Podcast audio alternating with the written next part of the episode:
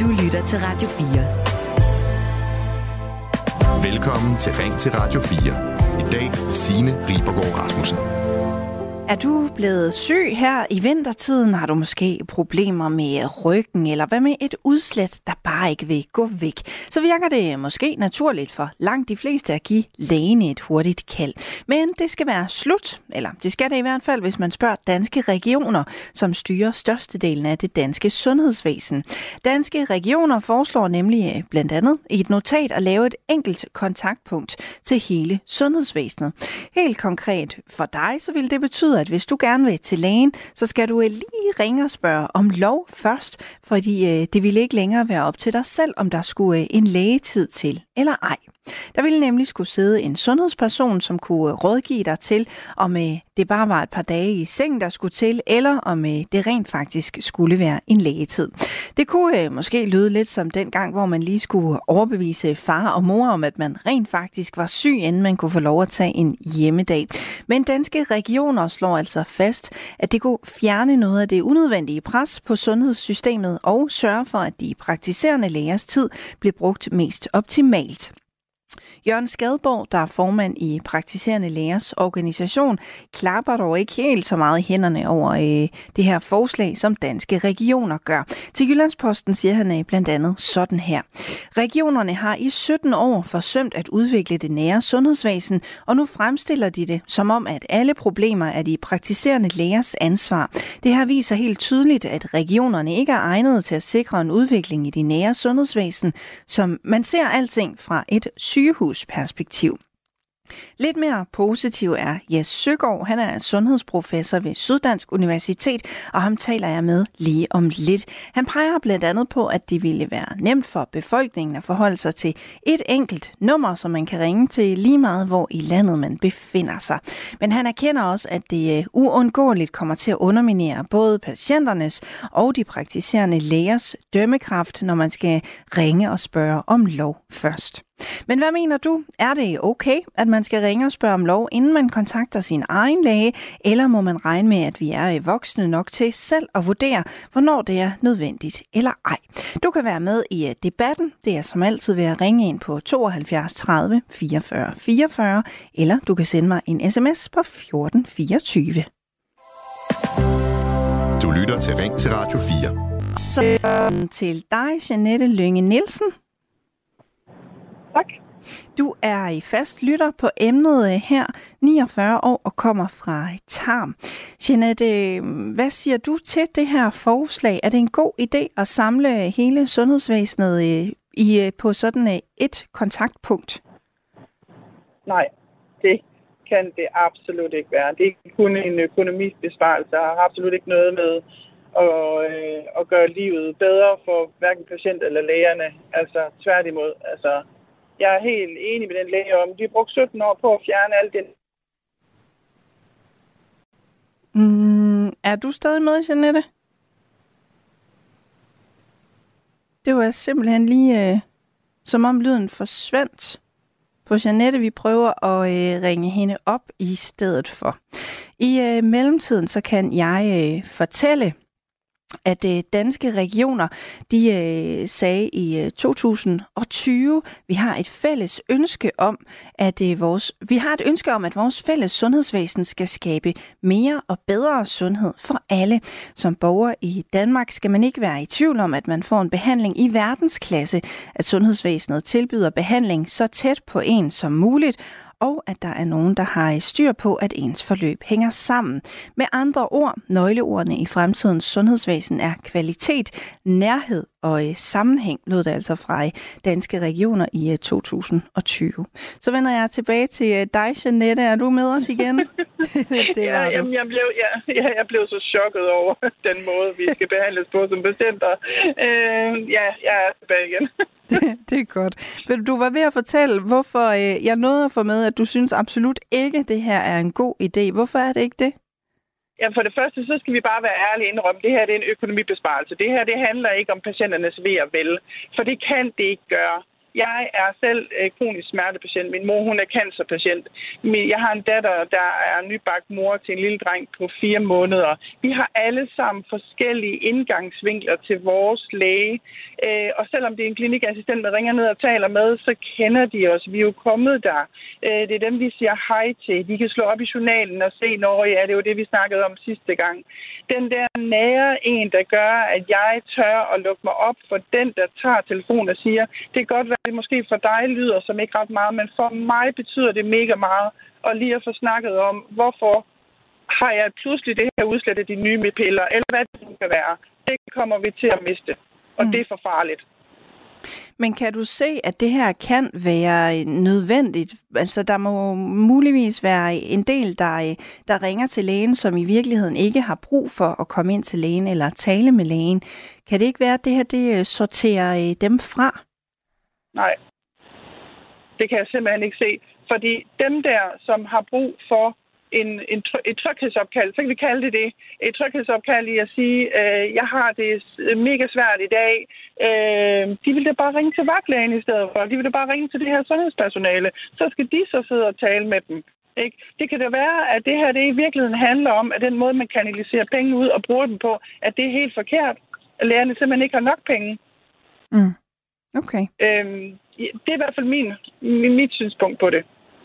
Jeanette, hæng endelig på. Vi kommer jo til at tale meget mere om det her i løbet af de næste cirka 35 minutter.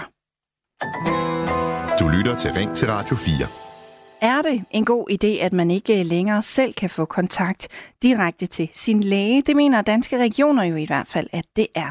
Men hvis man spørger øh, Jes Søgaard, som er sundhedsprofessor ved øh, Syddansk Universitet, så kan han altså både se fordele og ulemper ved det forslag, som danske regioner kommer med her.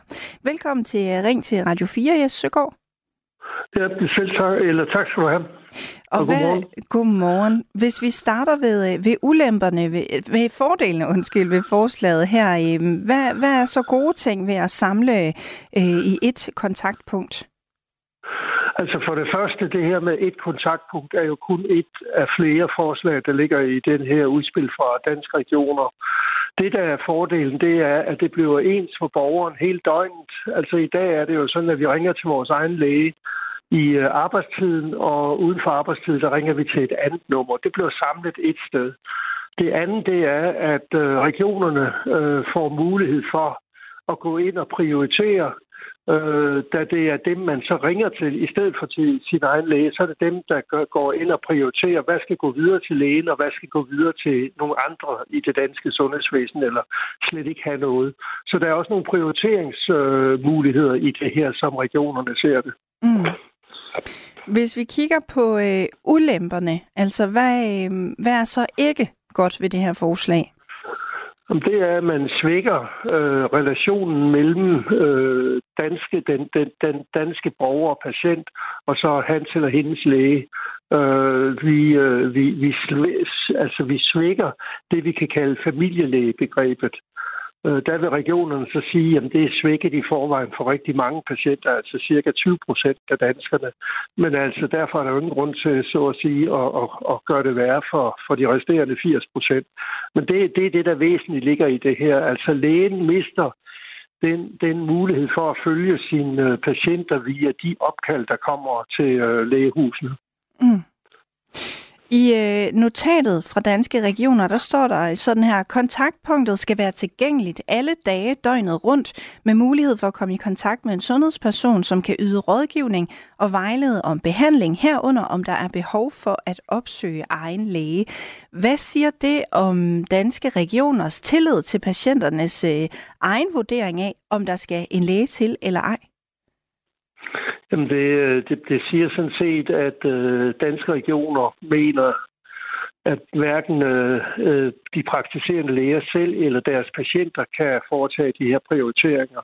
Altså man går ind fra regionernes side, altså det administrative led i vores sundhedsvæsens side, og siger, det her styrer vi, det er os, der bestemmer, hvem der skal sendes videre til lægen, hvem der skal sendes videre andre steder hen, og hvem der ikke skal have noget.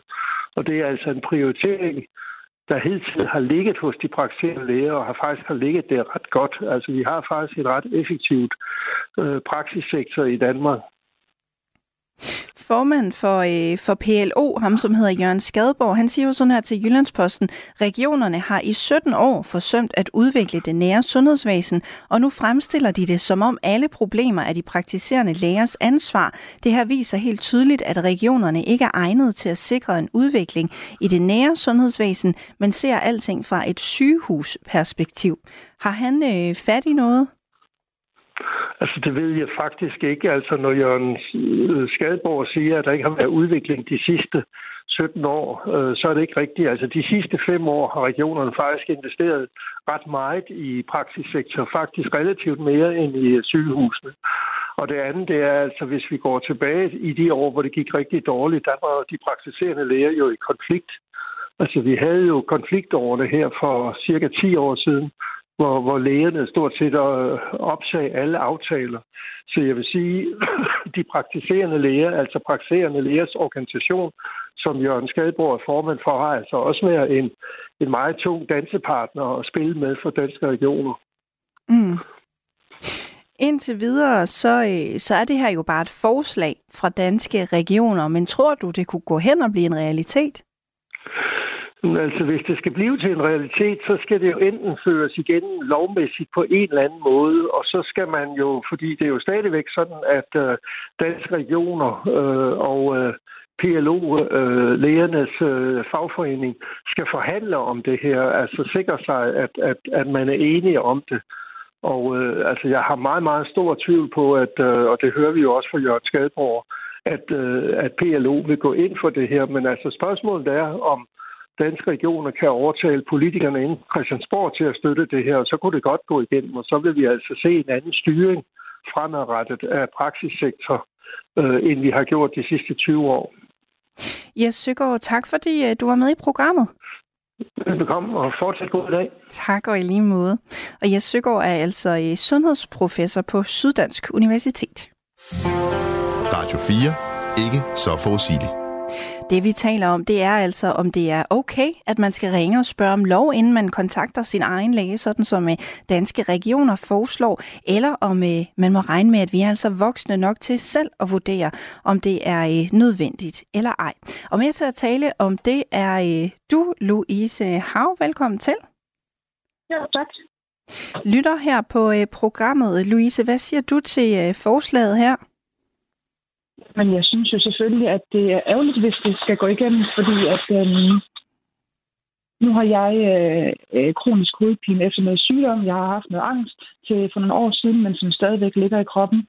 Og hvis jeg skal til at ringe til en, som der ikke kender mig, kender min historie, øh, skal til at kigge i mine øh, papirer og så videre, øh, og sende mig videre og vurdere, er det her noget, der kan vente, er det noget, der ikke kan vente, øh, det vil jeg synes er meget grænseoverskridende at der er en, der ikke kender mig, der skal sidde og vurdere, fordi jeg har haft nogle ting i tidens løb, som, øh, hvor det er min angst, der har været styret af de her ting, hvor jeg har ringet ned, min læge har kender mig og har beroliget mig og siger, kom lige herned, Louise, eller ved du hvad, jeg ringer lige om en halv time. Og det har hun gjort.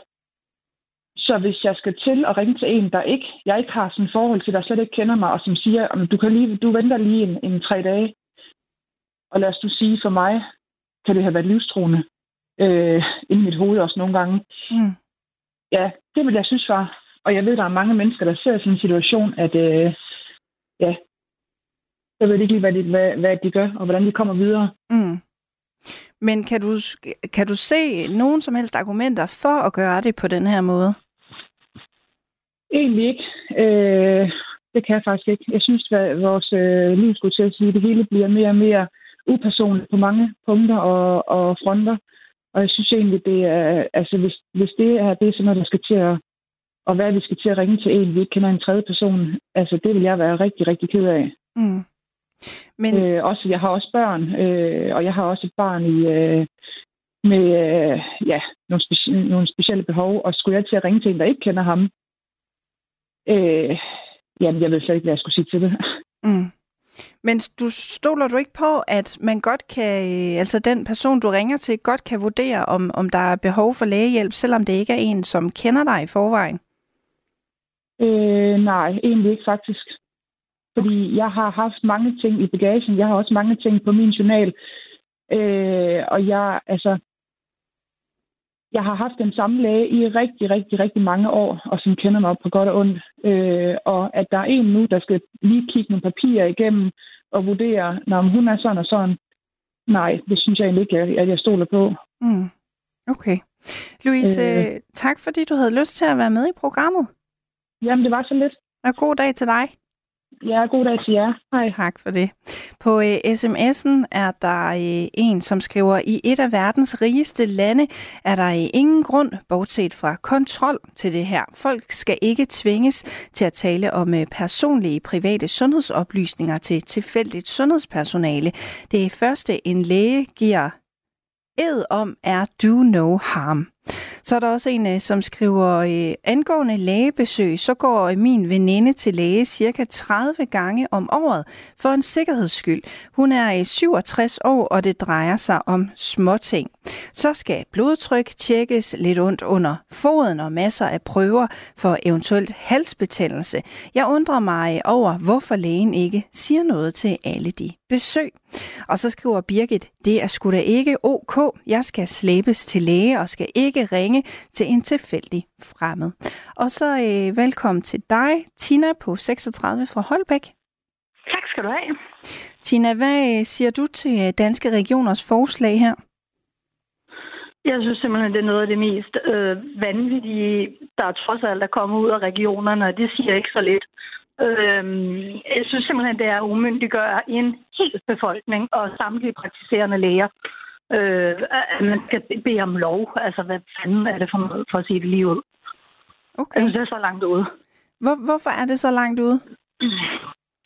Jeg synes, det er langt ude, fordi i forvejen, så synes altså, jeg synes simpelthen ikke, de der regioner rigtig sådan er delsket op med noget, der er, er værd at, at, at klappe i sine små hænder for.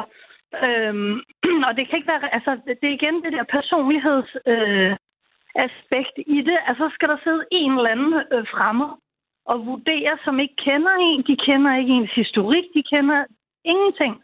Og de mennesker, der vil til lægen, de er jo ikke idioter. De siger da bare, at de har trykken på brystet, eller ondt i den ene arm, eller et eller andet, og så, nå, så må du hellere ringe til din læge.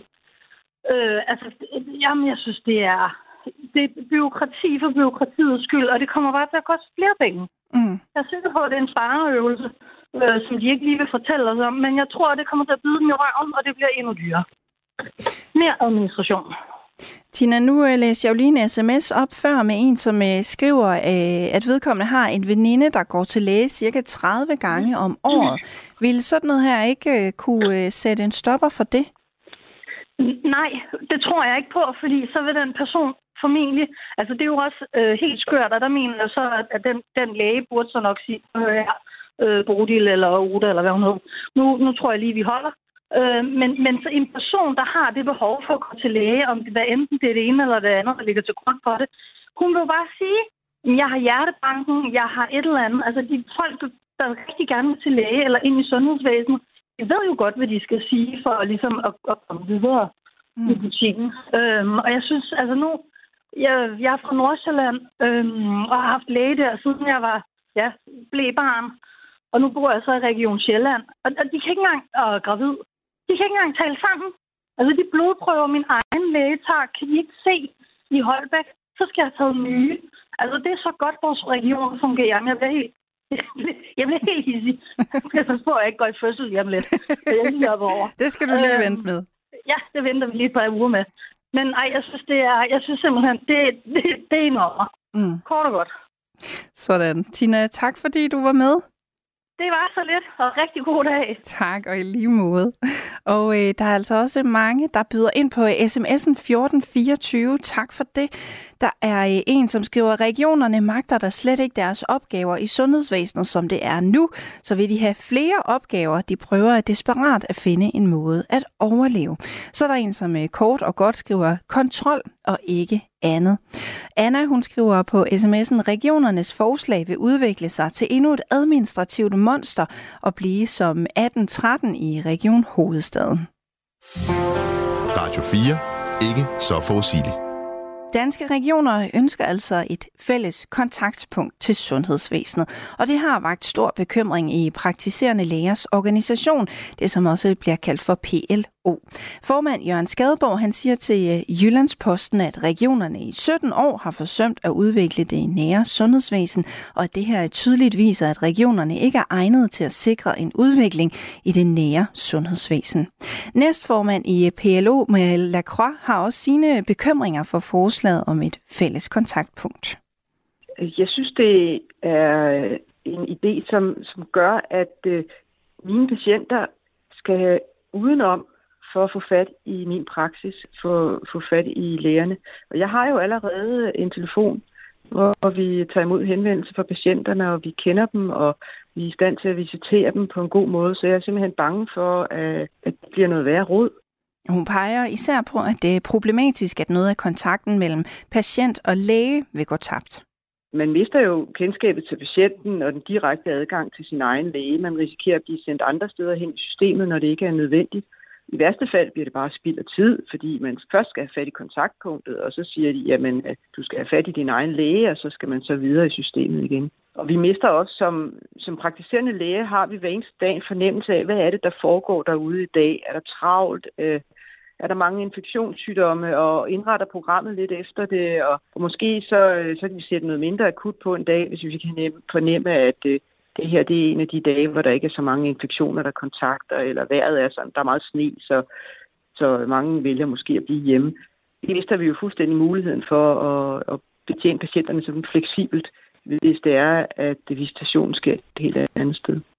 Og et argument, der har været for at indføre det her i fælles kontaktpunkt, det har været, at det vil være øh, nemmere for os borgere, hvis vi kun skal forholde os til et enkelt nummer. Men øh, den køber Marielle Lacroix, som er næstformand i PLO, ikke. Altså, det er da klart, at det er nemmere at, at huske et nummer på fire cifre, men det er ikke mit indtryk, at mine patienter har svært ved at huske telefonnummeret til Stenstrup Lægehus. Og i øvrigt, så kan de jo også kontakte os på mail. Øh, vi får hver dag rigtig mange mails, så øh, så hvis, øh, hvis man er digital, så har man så også de muligheder oveni. Men mine ældre patienter, de har, altså, de har ingen problemer med at finde ud af at ringe til mig. Og så er der enkelte af dem, der bare tropper op og går ind til sekretæren og spørger, om de må få en tid. Og det er selvfølgelig også i orden. Og så vil jeg sige velkommen til øh, dig, Karsten fra Ty på 61. Jo, hej. Hej. Hvad siger du til øh, Danske Regioners forslag her? Uh, jeg synes, det er vanvittigt. Hvorfor? Fordi jeg synes, at hver gang nogen i statssystemet de begynder at pille ved et eller andet, så går det endnu mere i udu, end det allerede er. Okay. Men... Og, øh, og øh, det er os borgere, vi betaler for det hver gang. Og vi, vi er deres forsøgsrotter. Det er jo altid et forsøg. ja? vi, Men... betaler for at være forsøgsrotter for, for, for deres eksperimenter. Vi, vi har ikke brug for noget andet. Vi har en læge i forvejen. Jeg har en sød lægesekretær. Ja, der er to, ikke? Øh. Men forstår du argumentet om det her med, at, at det er smart at samle det hele et sted på et telefonnummer? Øh, nej. Det kan jeg ikke. Det er, det er endnu mere centralisering. Det klæder i vores samfund. Vi, vi som borgere kommer alt for langt fra alting. Vi er i forvejen alt for langt fra politikerne. Nu skal vi også have afstand til vores læge. Men kan ja. det her ikke også hjælpe lægen, så, så man ikke skal bruge en masse tid på at tale med nogen, som i virkeligheden måske ikke havde brug for at komme til lægen? Øh, jamen, de bliver jo sorteret fra ude ved sekretæren. Så det er ikke noget problem? Det, det, det kan jeg umiddelbart ikke se, men øh, jeg, jeg er jo ikke læge. Så jeg, altså, jeg har været patient et par gange. Det mm. er, Øh, men jeg tror altså ikke, problemet er så stort, som man gør det til. Øh, man har bare en tendens i det her land til at blæse alting op til total hysteri. Mm. Og som sagt med os som forsøgsrotter.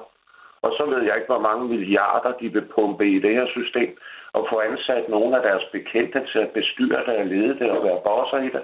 Og vi skal betale, og øh, så kommer det til at koste 10 gange så meget som budgetteret, og det ender i sidste ende med, at så virker det ikke. Men så kan vi jo sælge systemet til, ja, ligesom vi gjorde med dog. Carsten, tak fordi du havde lyst til at være med i programmet. Mange tak for, at jeg måtte. I er jo mit sociale netværk for pokker, det er også en, altid en fornøjelse at tale med dig, Carsten. Kan du have en, øh, kan du have en dejlig dag? Jo, tak i lige måde. Og øh, du derude kan altså også være med øh, på den anden side af nyhederne til at tale om, om det er okay, at man skal ringe og spørge om lov, inden man kontakter sin egen læge. Du kan være med på 72 30 44 44 eller på 14 24. Du lytter til Ring til Radio 4. I dag med Signe Ribergaard Rasmussen. Og vi er midt i øh, debatten om læger og lægetider, for øh, danske regioner foreslår at lave et enkelt kontaktpunkt til hele sundhedsvæsenet. Helt konkret, så vil det betyde, at hvis øh, du gerne vil til lægen, så skal du altså ringe og spørge om lov først, fordi det ikke længere vil være op til dig selv, om du skal have en lægetid eller ej. Det vil øh, være en sundhedsperson, som skal rådgive dig til, om det er en lægetid eller et par dage i sengen, du har brug for.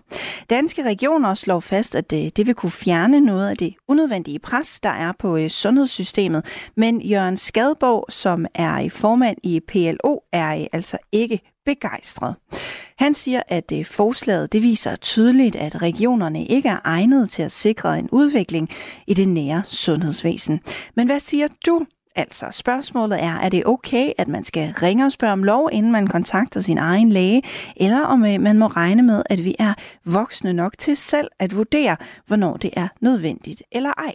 Du kan øh, ringe på 72 30 44 44, eller du kan sende en sms på 1424 og være med i debatten her. Du lytter til Ring til Radio 4. Der er en, som øh, skriver på sms'en, regionerne er et monster, som avler mere byråkrati. Deres forslag kom sikkert også, fordi de ikke kan holde den samme service i alle områder. Så igen er det nok bare et forsøg på at skjule deres problemer. Så nej, vi bør komme tilbage til øh, mere lokale læger. Der er også en, som skriver, at det forslag er slet ikke gennemtænkt, og der skal sidde kolossalt mange til at tage telefoner, som ikke kender patienten, og det gør en vurdering sværere. Dennis fra Næstved, han skriver, at det ikke bare endnu en Lars Lykke-ordning, ham med pinden og lorten. Og Lars Madsen skriver, et nummer, et nummer, så skal vi sidde i kø hele dagen. Hold nu kæft, hvor dumt. Og så øh, vender jeg tilbage til øh, dig, Jeanette, vores øh, faste lytter. Er det vigtigt for dig, at du har øh, den her øh, personlige kontakt til din læge? Ja, det er meget vigtigt for mig. Jeg er kronisk smertepatient, og øh, sidste, øh, eller først på året, der sker der jo det, at mit lægehus gik konkurs.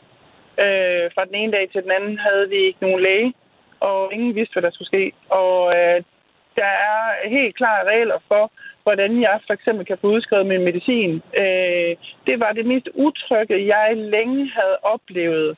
At stå øh, uden at vide, hvem kunne jeg ringe til, hvem skulle jeg tale med, og hvad blev det her til.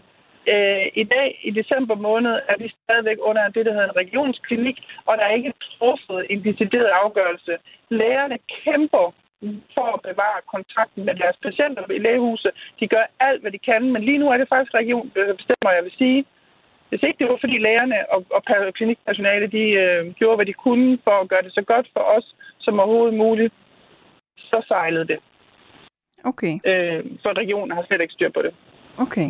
Så du stoler heller ikke på, at, øh, at det her det ville kunne blive en, en succes, hvis det blev gennemført? Nej, fordi jeg stoler på lægerne. Lægerne er ikke dumme, klinikpersonalet er ikke dumme. De, de ved godt, hvad der er det bedste for os, og det er faktisk det, de, de bruger hver eneste dag på. Jeg vil sige, at alle dem, der har ringet ind, har jo sagt præcis, hvad jeg har tænkt. Øh, og jeg, jeg køber ikke den der med, at det skulle være på nogen som helst måde være nemt, at det skulle, kun skulle være et nummer. Altså, vi får, hele det her, det handler jo om, at lærerne bliver overbebyrdet. Det vil sige, at folk kan jo rent faktisk godt finde ud af at ringe på de numre, der allerede eksisterer nu, både til deres egen læge og til en vagtlæge. Så, så der er ikke noget i det der, jeg kan, jeg kan se kan være en fordel, mm. bortset fra en stor mulig økonomisk besvarelse. Pernille Hæng... Nej, jeg ved ikke, hvorfor jeg lige sagde Pernille. Du hedder Janette. Det er, fordi mm. der er så mm. mange, der skriver sms'er, og så råder jeg rundt i det. Janette, hæng du endelig på, fordi så siger vi lige velkommen til dig, Peter på 62 fra Vandløse. Ja, hej. Hej. Hvad siger du til øh, Danske Regioners øh, forslag her? Ja, men det er lige så sindssygt som alle andre, de kommer med. Men det er klart, at de skal prøve at konsolidere deres eget job det, og, og skabe nye djøftstillinger. Ikke? Men altså, når man ser, hvordan 112 fungerer, og hvordan 1813 fungerer, så burde det sporene skræmmer, men det er sådan en typisk Lars Løkke-ting, det her. Det er jo også en total underkendelse af lærernes fag, faglighed. Skal der sidde en djøffer i en telefon og afgøre, om man er syg, inden man overhovedet må se en læge. Jeg tænker på, hvor mange gange min privatpraktiserende læge har reddet mig ud af det ene og det andet. Jeg ringer altså ikke til lægen, medmindre jeg føler mig syg. Det kan jeg garantere dig for. Så sjovt synes jeg heller ikke, det er. Jeg kan da, og, og jeg vil sige, alle, som du har hørt, hader den her idé. Og derfor skal det som nok lykkes, den regering, der er nu, at få det gennemført. For det er de fuldstændig ligeglade med, hvad befolkningen synes. Det er det viser i alle sager. Det, så det vil de også gøre her. Det passer lige Lars Lykke, det her. Det vil jo sgu, det vil jo skulle være en, en sundhedsperson, som sidder i, og tager telefonerne i det her kontaktpunkt. Så, så nogen, som ja. jo øh, trods alt ved, hvad de taler om, gør det ikke en forskel? Nej, for det bliver det ikke. Det bliver djøffer. Jeg kan, jeg kan fortælle dig, at jeg har prøvet at ringe til 112 på et tidspunkt, hvor jeg havde massiv blodpropper i lungerne. Og der sagde de til mig, at du har bare muskelsmerter. Gå, tag to panodiler og gå i seng. Og havde jeg gjort det, så havde jeg sgu ikke været her i dag. Jeg måtte skændes med dem om at få adgang til en ambulance. Det er den service, du får, både på 1813 og på 112. Bedre fungerer det ikke. Skulle det så blive bedre, fordi de også indførte det for de praktiserende læger. En syg idé fostret i en syg hjerne, og det er og, og, og derfor skal det nok blive til noget, for nu er der en færdselsregering, og de, ja, det er simpelthen, det er simpelthen Lars Lykkes våde drøm, så det, det skal nok blive til noget, selvom 99,9 procent af befolkningen vil have det. Mm. Altså, det. Så jeg tror, det eneste, du kan finde, der går ind for det, det er sådan en som Asroni, Christoffer Asroni, eller sådan nogen, som vil spejle ting væk. Men ellers finder du ikke nogen. Okay. Det skal nok blive til noget. Tillykke Danmark, vil jeg sige. Det er en hæslig idé. Mm. Undskyld, men det her, det, det, det er for vanvittigt. Det er for vanvittigt. Og det er du øh, i hvert fald ikke alene om at synes, Peter. Øh, tak fordi du også var med i debatten. Ja, tak. Tusind tak. Og øh, Søren, han skriver på sms'en, kun et nummer, du er nu nummer 47 i køen. Det bliver sikkert godt. Anna, hun skriver, at danskerne går på gaden for for eksempel Ukraine og for eksempel imod Israel. Vi burde alle gå på gaden mod regionerne og få markeret, at nu er nok nok. Men vi foretrækker desværre at brokke os, når det er for sent. Og så skriver Annette, endnu et overflødigt tiltag på et rimelig godt system, som fungerer tilfredsstillende. Vi bliver mere og mere fremmedgjorte i den biokratiske verden. Desuden er der næsten altid ventetid ved opringninger til det offentlige. Du lytter til Ring til Radio 4. Morten Freil er direktør i Danske Patienter. Hvis du spørger ham og danske patienter, så er de optimistiske omkring at samle det hele til et kontaktpunkt. Han peger nemlig på, at der er rigtig mange fordele ved at gøre det. Vi mener umiddelbart, at der er mange positive øh, ting i det forslag, som vi synes, at Sundhedsstrukturkommissionen bør kigge på, når den skal komme med sine anbefalinger senere øh, i 2024. Det er jo sådan, at rigtig mange øh, patienter oplever, at, at, at det er svært at navigere i sundhedsvæsenet, hvor er det, man skal henvende sig, og hvornår kan jeg henvende mig til min egen læge. Så det, så, og, og, og nogle patienter i virkeligheden øh, oplever, at det er svært at komme igennem, øh, fordi der er pres på almen praksis, som det er i dag. De praktiserende læger er presset, og derved et, et fælles kontaktpunkt, hvor man kan få afklaret, hvor er det, jeg skal hen i systemet. Kan noget af det, jeg øh, fejler, kan det eventuelt klares med en sygeplejerske, altså hvis det er en børnefamilie, øh, hvor man har øjenbetændelse eller lignende. Meget af presset kunne tages fra almen praksis, som så kan gøre plads til dem, der virkelig har behov for, for indsatsen, altså den lægelige indsats og kontinuiteten i almen praksis. Så der er mange øh, positive ting i forslaget. Men han anerkender også, at der er nogle udfordringer ved, at alt bliver samlet på et enkelt kontaktpunkt. Det er jo klart, at det, man skal holde øje med, det er jo, kommer øh, patienter, når de henvender sig til et nationalt kontaktperson, øh, undskyld, et kontaktpunkt, hvor øh, de personer, der har bemandet det her kontaktpunkt, de kender ikke øh, patienten. Øh, det kan være mennesker med kroniske langvarige sygdomme. Sikrer man sig, at øh, patienter kommer det rigtige sted hen, øh, bliver viderevisiteret øh, det rigtige sted hen. Det er jo noget af det samme, vi har set i 1813 øh, fra starten, at vi holder øje med. Altså det, at man ikke bliver mødt med en øh, læge i front, men at det kan være sygeplejerske og andre. Hvordan går det med patientsikkerheden? Er man sikker på, at man bliver visiteret det rigtige sted hen? Det mener vi, man gør i 1813. Øh, det mener vi også godt, at man kan håndtere i et øh, kontaktpunkt, men det er jo selvfølgelig noget af det, som man skal, øh, skal have øje for. Morten Frejl understreger også, at kontakten med den samme læge er altafgørende for nogle patienter, men han mener stadigvæk, at det er muligt at holde den her kontakt med et fælles kontaktpunkt. Vi mener, ligesom øh, de praktiserende læger, at, øh, at øh, mange patienter i det danske sundhedsvæsen virkelig har gavn af den kontakt, de har med deres egen læge. Altså det er jo øh, i høj grad mennesker med kroniske og langvarige sygdomme, der ved vi simpelthen, at det har en betydning, at man ser den samme læge. Men der mener vi altså heller ikke, at et kontaktpunkt øh, er i modstrid med det, at øh, de mennesker, der har kroniske langvarige sygdomme, de aftaler selvfølgelig at gå i et forløb hos egen læge, ser den samme læge. Det her det skal være med til at sikre, at man får en mere entydig indgang øh, til, øh, til sundhedsvæsenet for patienterne, at noget af det, der kan klares andre steder i sundhedsvæsenet, bliver klaret andre steder, sådan at vi kan frigøre den tid, der er nødvendig, for at netop de her mennesker, der har brug for langvarig kontakt, de kan få det, de, de skal have. Vi oplever simpelthen i dag, at der er mange mennesker, der øh, ikke i tilstrækkelig grad kan komme i kontakt med deres egen læge. Det er også svært at komme i kontakt med sundhedsvæsenet efter lukketid, så ringer man til akuttelefoner i stedet for. Vi tror på det, at man har et, et kontaktpunkt, kan sikre, at patienter i højere grad kommer derhen, øh, hvor øh, de har behov for at komme, og at man så ikke spilder ressourcerne, øh, de lægelige ressourcer på dem, der i virkeligheden ikke har brug for at se en læge. Og det sagde Morten Frejl, som er direktør i Danske Patienter. Og så skal vi høre, hvad du siger. Allan på 73 øh, fra Odense. Velkommen til. Jo, tak. Hvad mener du om det her forslag fra Danske Patienter? Danske Regioner, undskyld. Jeg synes, det er, jeg synes, det er, øh, ja, jeg synes, det er forkert, fordi at, øh, altså førhen, det er så vidt jeg ved, var det med lægernes honorar, det blev, det blev set før betalt af amterne, ikke? Mm. Og øh, det, jeg mener, det er altså regionerne, det er, det er jo kun sygehusene, og hvorfor skal, hvorfor skal vi over et, et fælles sygehusnummer, når det er sådan, vi skal have fat i vores egen læge? Altså ring til København, det er fuldstændig åndssvagt, i stedet for at jeg kan ringe til min læge direkte, eller, eller, eller hans sekretær.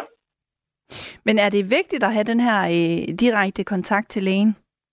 Ja, så Gud er sgu da vigtigt, for der er sgu da mange, altså nu, nu fra mit vedkommende, jeg går kun til læge to gange om året, øh, fordi øh, jeg går til kontrol med blodprøver og sådan noget, men, øh, men der er jo andre der, der måske, der måske er bange for et eller andet, ikke? Hvis de har, hvis de har et eller andet. Altså, altså hvorfor, hvorfor i alverden skal det ind over København eller Aarhus for, for, at komme til, for at komme til Odense? Det er da fuldstændig sindssygt. Men når du siger, at nogen måske er bange for noget, hvad, hvad tænker du så på? Ja, altså, hvis vi, hvis vi, hvis vi har et eller andet... Altså, nu har jeg for eksempel, jeg har kræftangst, ikke? Og øh, hvis, jeg, hvis det er sådan, jeg føler, altså, der er noget, det er altså noget unormalt. Øh, for eksempel, jeg, jeg, jeg er blevet ud af, af, af endtavnen, altså noget, jeg, ja, det gør jeg for men jeg har, jeg har, det er fordi, jeg er hemorrider, men, øh, men øh, hvis, der, hvis, der, hvis der, der sker noget andet end nogle forandring der, jamen, så, så, hvis jeg, jeg, skulle da, så jeg skulle da snakke med en læge om det. Mm. Det er mm. logisk. Okay.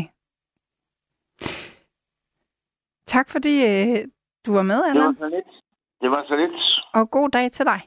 Jo, lige måde. Og øh, så øh, vender jeg tilbage til dig, Janette. Det øh, er jo ikke lige frem, fordi der har været øh, god stemning øh, i forhold til det forslag her. Tror du, at øh, det vil kunne blive til noget? Ja, det er jeg bange for. Jeg er jeg virkelig bange for, og jeg er bange for det, øh, fordi det er et økonomihensyn. Der er, ikke, der er ikke nogen af de der positive, kan man sige, indgangsvinkler til det, der er blevet sagt af eksperterne, jeg overhovedet kan se er positive. Og det er ikke, fordi jeg er negativ, og jeg, og jeg tager det heller ikke som sådan et, et politisk øh, ståsted. Jeg ser ud fra det fra mit eget behov, og fra øh, min børns behov, og fra min mands behov, og min mor, som er kraftsyg. Og, altså, hende der veninde, der går til læge 30 gange på et år, hun siger jo til veninden, hun har taget til læge, fordi hun har ondt i halsen. Det kan jo være, hun snakker med lægen om, hun har det skidt psykisk det, du kan ikke tage det der, alle går til læge, fordi de har behov for det i en eller anden grad, om det er psykisk eller psykologisk, eller hvad det nu er. Lærerne kan godt det her selv, sammen med det dygtige personale, de har. Og jeg, jeg kan ikke se det her, det kan fungere. Men jeg er bange for, at det kommer til at ske. Jeanette, øh, det blev ordene herfra. Tak fordi du havde lyst til at være med som øh, fast lytter. Selv tak. Ha' en dejlig dag. Tak, og i lige måde. Og jeg kan lige nå at få et par øh, sms'er med. Birgit skriver, at det er en meget privat kontakt, man har i dag. Hvis det gennemføres ved mange herunder unge, undlader at tage kontakt til måske livstruende ting. I weekenden var der cirka en times ventetid på 18.13. Og Michael Jensen fra øh, Kolding skriver, hvis der er noget, danskerne afskyr, så er det forandringer.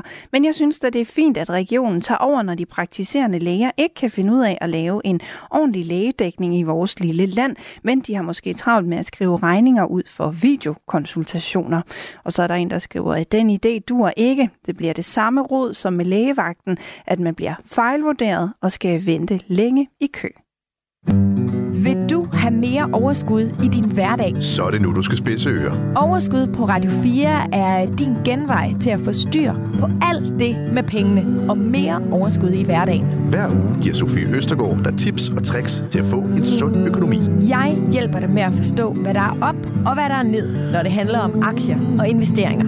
Lyt til Overskud i Radio 4's app, eller der, hvor du lytter til podcast. Det svære det er faktisk at komme i gang. Men lige så snart man er i gang, så finder man ud af, at det faktisk overhovedet ikke særligt svært. Radio 4. Og det er skideskægt. Ikke så forudsigeligt.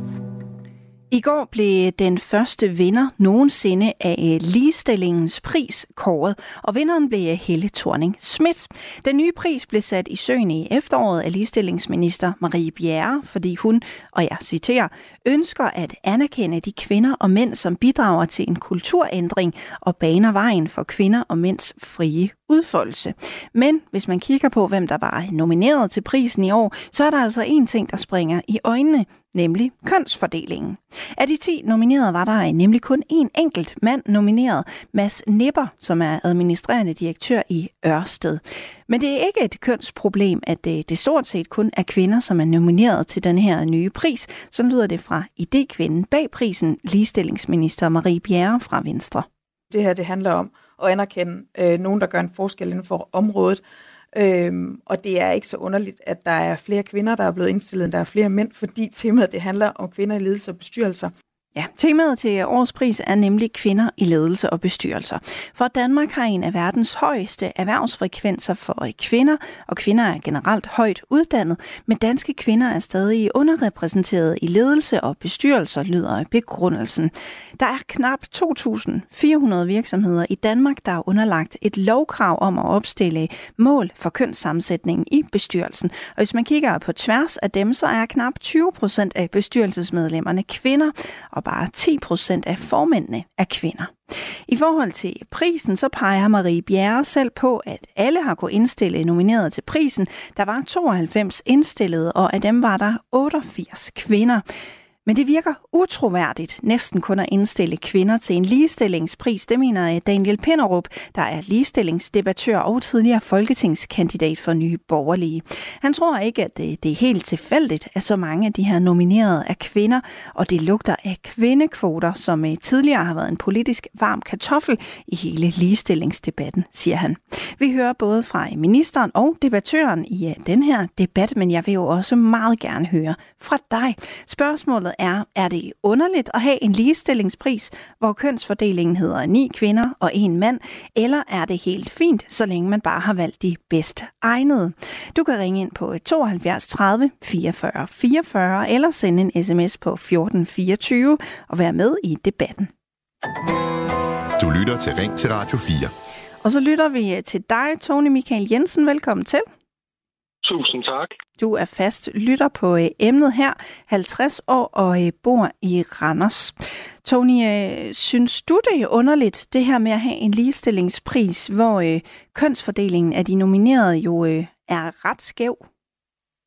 Nej, jeg synes, øh, jeg synes at øh, det er underligt at have en, øh, Øh, sådan en pris øh, overhovedet. Øh, jeg synes, øh, jeg synes generelt, at det er sådan, at øh, at prisen i sig selv øh, udfordrer til konflikt. Jeg synes, vi har to underlige køn herhjemme i Danmark. Et, et utroligt dejligt mandligt køn, maskulin mange gange, og øh, et utroligt dejligt feminin køn. Og de to køn, de kan noget helt specielt hver for sig. Øh, jeg synes, den der pris, det er at sætte øh, manden og kvinden i, i en eller anden øh, konfrontation med, hvem er nu dygtigst inden for det og det felt. Øh, og det er også det, der bliver skabt af det her, hvor det er som du ser, hvor mange øh, procent af dem er kvinder. Jeg vil bare gerne sige, at vi har utrolig mange dygtige kvinder herhjemme. Øh, men det, det burde have baseret på en kundskabens pris i stedet for. Mm. Øh, hvor det var sådan, at det var baseret ud for, jamen, hvem har egentlig lavet det bedste arbejdsmiljø. Ikke kun tallene, men også arbejdsmiljøet for befolkningen. Øh, fordi det er let nok øh, at, at, at være, være chef, for eksempel for en, en virksomhed. Det kunne også være i det Det er lidt nok at være chef for en virksomhed, som, som måske har 0,7 procent i skat om året i Danmark, eller i, overhovedet ikke betaler skat i Danmark. Så har man, så har man faktisk et grundlag for at skabe en, øh, nogle andre forudsætninger end, end andre normale virksomheder. Så der, jeg synes, det burde have været en kunskabens pris i stedet for. Mm, okay. Tony, øh, hæng endelig på. Vi skal jo øh, tale meget mere om det her. Vi skal blive lidt klogere på øh, den her pris. Det blev altså Helle thorning Schmidt, der løb med den allerførste ligestillingspris. Helle thorning Schmidt, Helle thorning Schmidts mod til at dele egne erfaringer og bryde normer og forventninger er med til at gøre op med fastlåste og forældede forestillinger om, hvordan en kvindelig topleder er og bør være. Det fortjener stor ros og anerkendelse, lyder i begrundelsen fra Marie Bjerre. Men det er måske ikke så overraskende, at det blev en kvindelig vinder, fordi 9 ud af 10 af de øh, nominerede var altså kvinder. Men hvordan er det ligestilling? Det svarede øh, ligestillingsminister Marie Bjerre på i Radio 4 morgen i går. Jamen det er jo fordi, det er dem, vi synes, der gør en forskel inden for det her tema her. Øh, altså, jeg har ikke nogen ambition om, at ligestilling skal hedde 50-50 repræsentation alle steder. Det synes jeg, det er en forkert opfattelse af ligestilling. Altså, ligestilling, det må gå gå ud på, at vi alle sammen har frihed til at gøre os gældende, at der ikke er nogen snæver kønsopfattelser eller stereotype opfattelser, der, der spænder ben for, hvad det er, vi gerne vil for vores drømme og for vores udfoldelse. Men var der virkelig ikke flere mænd, der skubber på i den udvikling? Øh, det her de er valgt, fordi at vi synes, det er dem, der, der, er, der bedst passer til prisen. Øh, I øvrigt så har vi jo så også fået 92 øh, indstillinger 92 øh, forskellige kandidater, hvor 88 er kvinder og 4 er mænd.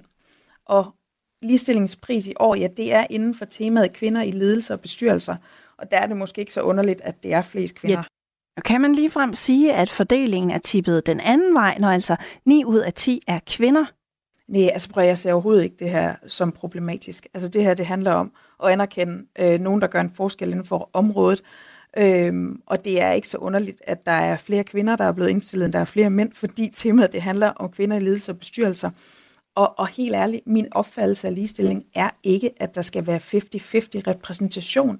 Heller ikke, når man laver nomineringer. Så det er sådan en eller anden mærkelig, mærkelig tilgang til ligestilling i min optik. I min optik, der handler ligestilling altså om, at vi har frihed.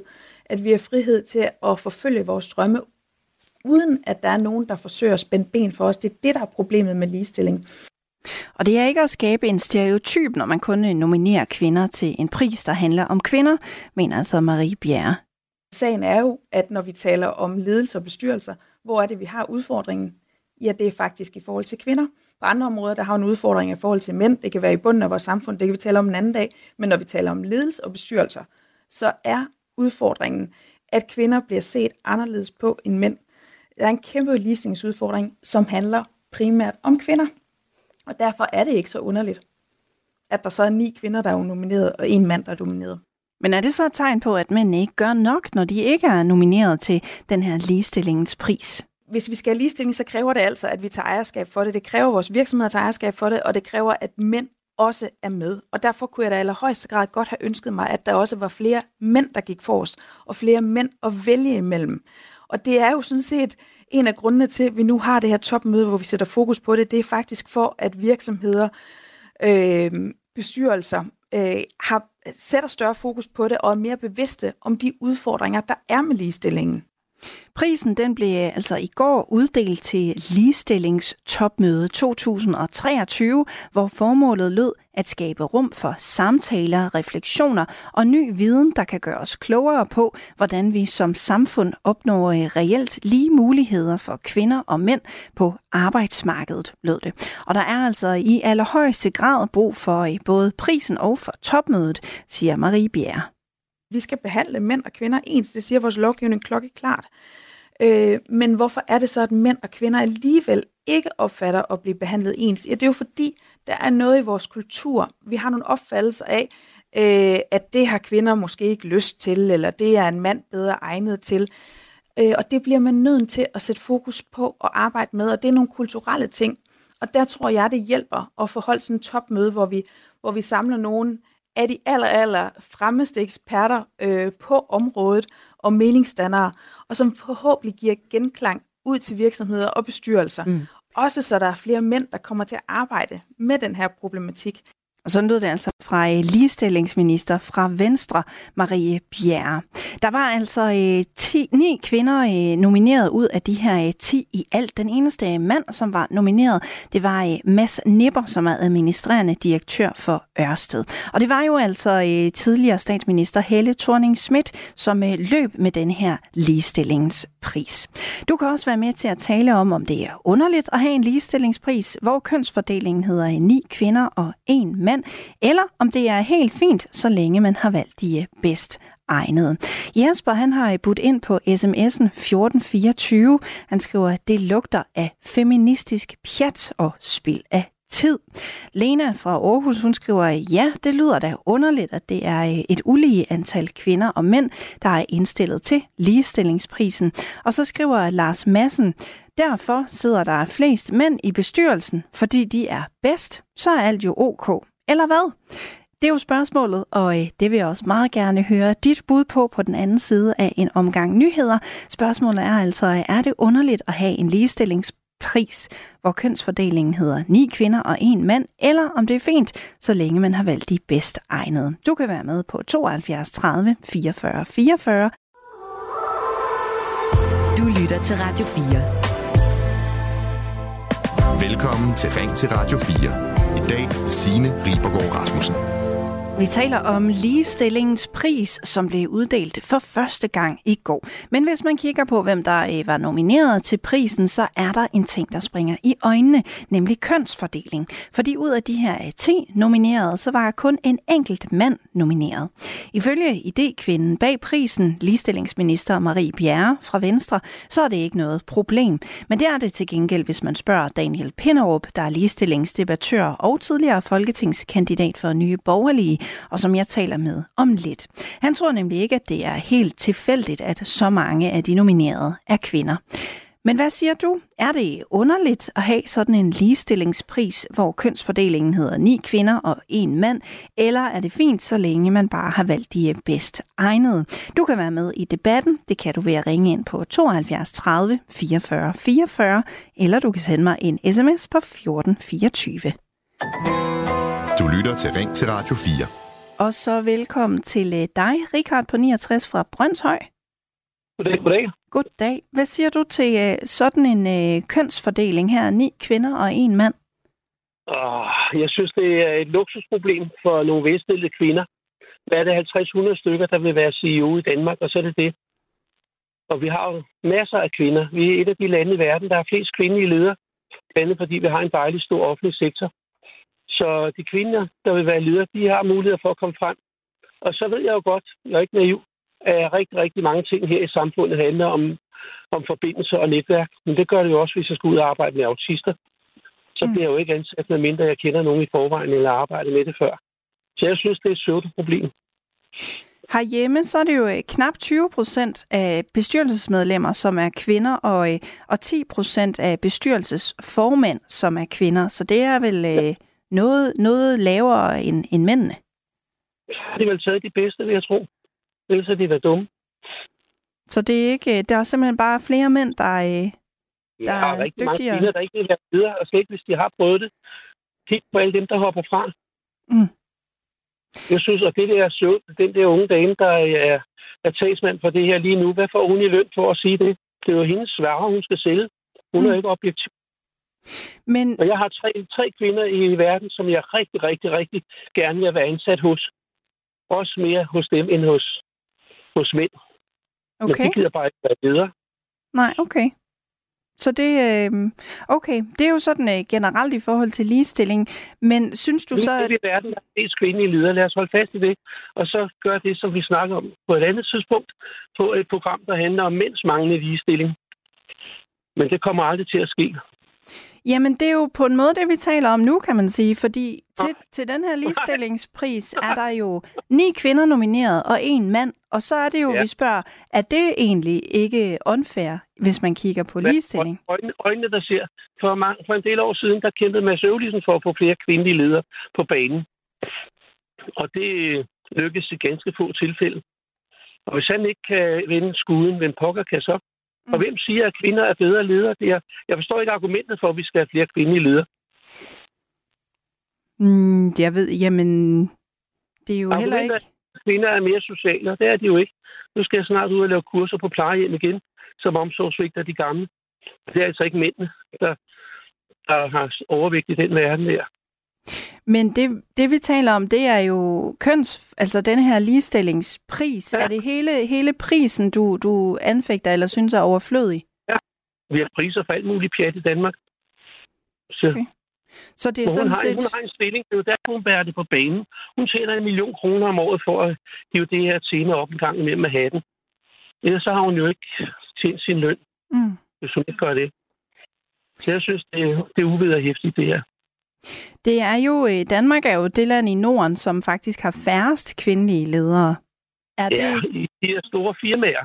Men hvis du kigger over hele landet, så har vi rigtig, rigtig mange kvindelige ledere. Mm. Så der behøver det... ikke at blive øh, gjort mere med priser eller andet? De dygtige plejer at være det, og så hænder det rigtig meget netværk og alt muligt andet. Selvfølgelig gør det det. Mm.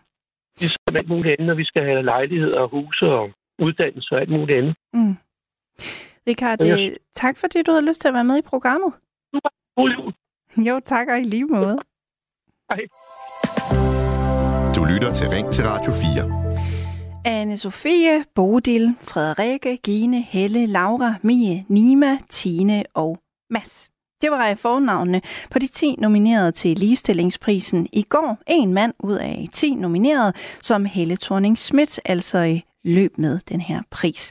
Det er øh, digitaliserings- og ligestillingsminister Marie Bjerre, der står bag prisuddelingen, hvor hun vil sætte fokus på rollemodeller i ligestillingskampen.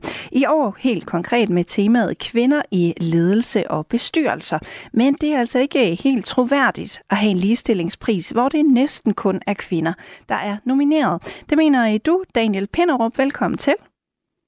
Ja, så Ligestillingsdebattør og øh, tidligere folketingskandidat for Nye Borgerlige. Daniel, hvorfor er det øh, utroværdigt med, øh, med ni nominerede kvinder ud af 10 nominerede?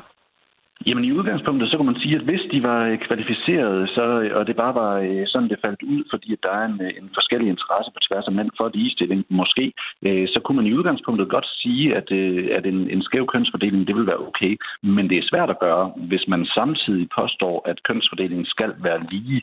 Så udgangspunktet er jo et eller andet sted en gang hyggeleri, ikke fra, fra arrangørens side. Dertil kommer, at man kan sige, jamen prøv at, det kan godt være, at der er 9 ud af 10 kvinder, men der er 10 ud af 10 feminister. Den ene mand, som er på listen, han er medlem af World Economic Forum, og, øh, og der tilskriver man sig i allerhøjeste grad også en bestemt slags feminisme, øh, som altså er gennemgående og konsistent øh, på den her liste. Dertil kommer, at man kan sige, at Helle thorning Schmidt, som vandt prisen, hun har selv øh, indrømmet, at hun blev favoriseret på grund af sit køn. Øh, så, så hvis man vil ligestilling, jamen, så det her det er jo ikke måden at gøre det på. Det her det er nærmere øh, et udtryk for favorisering af kvinder, fordi man har sådan en præference. Og det er altså i konflikt med ligestilling ligestilling. Øh, nu prøver jeg at læse hurtigt op på ligebehandlingslovens paragraf 1 stykke 2. Der foreligger direkte forskelsbehandling, når en person på grund af køn behandles ringere end en anden person bliver, er blevet eller vil blive behandlet i en tilsvarende situation. Så når man på den måde favoriserer kvinder, også i bestyrelsesposter, og også til jobs, jamen så er det sådan set øh, lovstridigt. Og hvis der ikke ligger et øh, savligt grundlag, for eksempel at man ikke kan vise til, at kvindelige ansøgere de har lavere relative chancer end mandlige, jamen så, øh, så er der definitivt ikke noget at rafle om. I øvrigt så tror jeg faktisk, at det modsatte er tilfældet, at, at mandlige ansøgere generelt har relativt lavere chancer end kvindelige ansøgere. Men er problemet, at der er nomineret 9 ud af 10 kvinder, eller er problemet de personer, som er nomineret? Jamen, det er øh, holdningskonformiteten, og så er det øh, den præmis, som tydeligvis er lagt. Altså, at man, øh, man vil have nogle feminister, og så mener man, at de her mennesker, de er eksperter. Det udtalte ligestillingsministeren her inden, inden nyhederne. Og det, det vil jeg da for, for det første gerne anfægte, og for det i øvrigt, så siger ligestillingsministeren også, at det er på grund af kulturen, at vi har en, en skævhed. Øh, det ved vi er forkert. Altså, vi har store internationale undersøgelser på tværs af kulturer, som viser øh, det samme billede, at jo mere frihed og ligestilling der er, jamen jo større er kønsopdelingen fordi at mænd og kvinder statistisk set er forskellige fra naturens hånd i al sandsynlighed. Det må være øh, årsagen. Men man kan jo også spørge, altså hvis ikke det er tilfældet, så kan det jo være fordi, at køn kunne forestille at være en social konstruktion. Så kan man jo spørge ligestillingsministeren, om ligestillingsministeren mener, at køn er en social konstruktion, fordi så giver det da slet ikke mening at se på en i øvrigt binær øh, kønsfordeling. Så jeg, jeg synes, det holder, det, giver, det holder slet ikke vand. Det er, noget, det er totalt forfejlet og øh, usagligt, det her fra ministerens side. Øhm, og i øvrigt, så vil jeg tage imod opfordringen til, eller øh, støtte øh, ligestillingsministeren i sin, øh, sin idé om øh, eventuelt en anden dag også at se på, på udsatte mænds ligestilling. Fordi det her, det er altså overklasse øh, feministisk øh, initiativ. Jeg synes hellere, at man skulle bruge tiden på at se lidt væk fra øh, særdeles velstillede menneskers ønsker om at blive avanceret yderligere, og så se lidt på for eksempel, at mandlige partnervoldsoffere ikke har ret til hjælp, eller problemerne med samværschikane i familieretshuset, etc. Der er masser af problemer, rigtige problemer. Der var jo også, det var jo et tema for, øh, for årets pris, øh, det her med, øh, med erhverv. Der kommer jo et, et, et nyt tema hvert år. Det er jo også sådan, at alle kunne indstille til prisen her. Der var 92 indstillet, og der var 88 af dem, der var kvinder. Tyder det så ikke bare på, undskyld, at der bare var øh, flest kvinder, som havde fortjent at få den her pris? Nej, det tyder på, at der øh, er mest gang i, øh, inden for ligestilling, at der er mest gang i en, en feministisk strømning. Det er også der, alle pengene de ligger. Øh, der er ikke nogen øh, pangdang, en, en manderettighedsbevægelse, som får øh, ikke bare en, en lignende støtte, men en støtte øh, til, til drift. Så det er klart, at man vil høre mest ud af en bestemt øh, type politisk inklination, altså en, i, i særdeleshed øh, intersektionel feminisme i de her dage. Ikke? Og det er også det, vi ser på tværs af alle 10. Det kan godt være, at der er 9, øh, altså 90-10 procent øh, kønsfordeling, men der er 100 procents holdningsfordeling. Der er ingen på den liste og øh, nomineret, som vil være, øh, som er uenige i de feministiske principper. Øh, så, så det her, det, det lader altså til at være en forudsætning, det her det er ikke engang for kvinder, det er for feminister. Havde du øh, selv indstillet nogen? Nej, og jeg, jeg, der er også flere ting, som øh, altså for eksempel bestyrelsesposter i, øh, i forskellige regier, der har med ligestilling at gøre, og forskellige andre poster, som, som jeg har set slået op, øh, som jeg simpelthen har lavet være med at ansøge, fordi jeg godt ved, at som, som ikke-feminist og som øh, feminisme-kritisk øh, person, så, så har jeg sgu ikke nogen chancer der. Øh, af samme årsag er der mange aviser, som jeg ikke indsender øh, indlæg til, øh, medmindre jeg kan finde mig en kvindelig samskriverske, eller det, det ved jeg ikke, eventuelt under pseudonym øh, kvindeligt navn. Ikke? Øhm, sådan kunne man eventuelt gøre det, men, men ellers nej, så, så gider jeg sgu ikke bruge min tid på det. Men jeg skal lige forstå det rigtigt. Du har ikke indstillet nogen til den her pris, fordi du tænkte, at det alligevel ikke ville blive vedkommende, som blev nomineret, eller eventuelt ville vinde prisen? Øhm, og det vil være, fordi jeg vil aldrig indstille en feminist. Du kan også se, at der er 100% feminister på, på listen, så jeg havde jo et eller andet sted ret. Altså, der, der er ikke rigtig øh, plads i den her slags øh, initiativer til andet end øh, en konformitet på holdning. Og jeg tror i øvrigt også, at man vil, man vil altså, få alverdens andre problemer i de kredse, hvis man begynder at sige ting som for eksempel dem, jeg gør. Man bliver ikke rekrutteret til deres virksomheder, for eksempel. Hvilken øh, mandlig rollemodel synes du, der mangler på øh, den her liste? Jamen, så skulle det jo være nogle, øh, nogle historiske figurer, eventuelt nogle, nogle øh, store, virkelig inspirerende øh, personer. Altså sådan en som en øh, kaptajn øh, Vitold Polecki, fra Polen. Det er det under 2. verdenskrig. Men han, øh, han gik øh, til enorme længder for at øh, få nazisterne ned med nakken.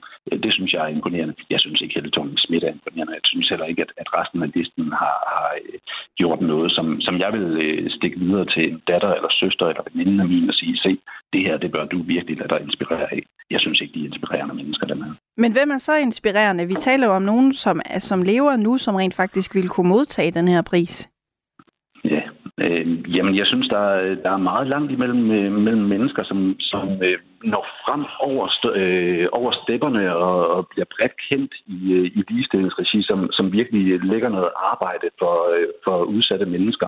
Øh, jeg synes forskningsvis, at det, det er den her type profiler, som vi, vi ser frem. Så det er svært at nævne nogen øh, bestemt, men man kunne eventuelt øh, prøve at finde nogen sådan lidt mindre kendte, ikke, ikke mig selv, men nogle andre, som rent faktisk ligger noget arbejde. Det kunne være i regi af mandecentrene. Der er der en, øh, en, en direktør over, Jakob, en super fin fyr på hjertet på rette sted, laver en masse godt arbejde. Det kunne være, at øh, den slags initiativer vil jeg gerne støtte op om. Øh, Svend Aage Madsen fra, fra Forum for Mænds Sundhed. Igen, rigtig godt arbejde. Jeg er uenig med manden i, i nogle ting, fordi han også lader sig inspirere lidt af feminister nogle gange, men, men ikke desto mindre så er hjertet tydeligvis på rette sted, og der er noget godt arbejde. Den slags ting vil jeg gerne honorere. Men det her med at øh, komme i en øh, bestyrelsespost, øh, dybest set for sin egen skyld, og så i øvrigt koble sig på en, en for, tydeligvis for-profit strømning, som egentlig bare handler om overklassen, jamen, jeg synes altså ikke, at der er noget imponerende i det. Og i øvrigt, så var en, her for nylig, der er det løjt også ude og lave et, et lignende øh, udstød, ikke? Med, med øh, at nu skulle vi have nogle flere mænd, og, eller undskyld, flere kvinder og færre mænd, og der var så en talentchef derovre fra, fra Deloitte, ikke, som, øh, som var ude og udtale sig omkring det, øh, og som kort efter øh, blev fyret. Ikke? Øh, navnligt, sådan tænker jeg, det ved jeg jo ikke, men jeg kan da kun tænke mig, at man kan jo ikke have en, en, øh, en HR-chef, som øh, på den måde er diskriminatorisk, altså det er sexistisk sådan noget. Ikke? Så man er nødt til at, at, ligesom at få, få tænkt sig om her, og så få styr på det savlige grundlag for, hvad man har gang i. Øh, og så vil jeg i øvrigt henstille ligestillingsministeren til at skifte fokus væk fra, fra bestyrelserne og så ud til, til gaderne, dem der ligger og flyder derude, øh, og så droppe de feministiske paroler. Altså det her, det handler ikke om, øh, om kultur bare, og det handler ikke om indtryk af køn, det handler altså også om helt konkret lovgivning og, mm. øh, og administrative processer og, og meget mere konkrete ting end, end det her flybstønner.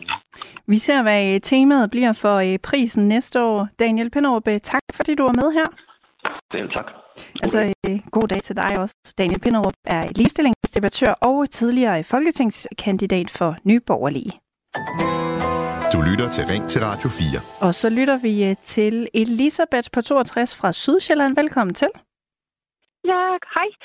Hej. Øhm, jeg, mener, jeg mener, at øh, ligestilling, ligestilling, den berører jo i højere grad kvinderne. Og øhm, derfor er de jo selvfølgelig mere interesserede i ligestilling end mændene. Det er sådan set det, jeg mener. Og så derfor er der flere, der er kandidater til ligestilling, fordi mændene er sådan set... Selvfølgelig er der nogen, der er interesserede, men mændene er mere eller mindre... Mange af dem er mere eller mindre ligegyldige, fordi det ikke berører dem. Hvorfor berører ligestilling ikke mænd?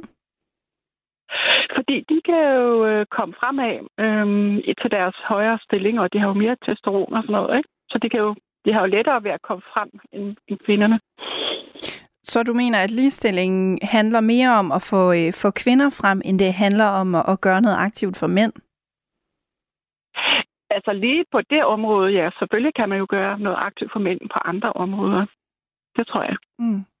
Hvad, hvad bygger du øh, helt konkret det her på, at ligestillingen mere er for kvinder?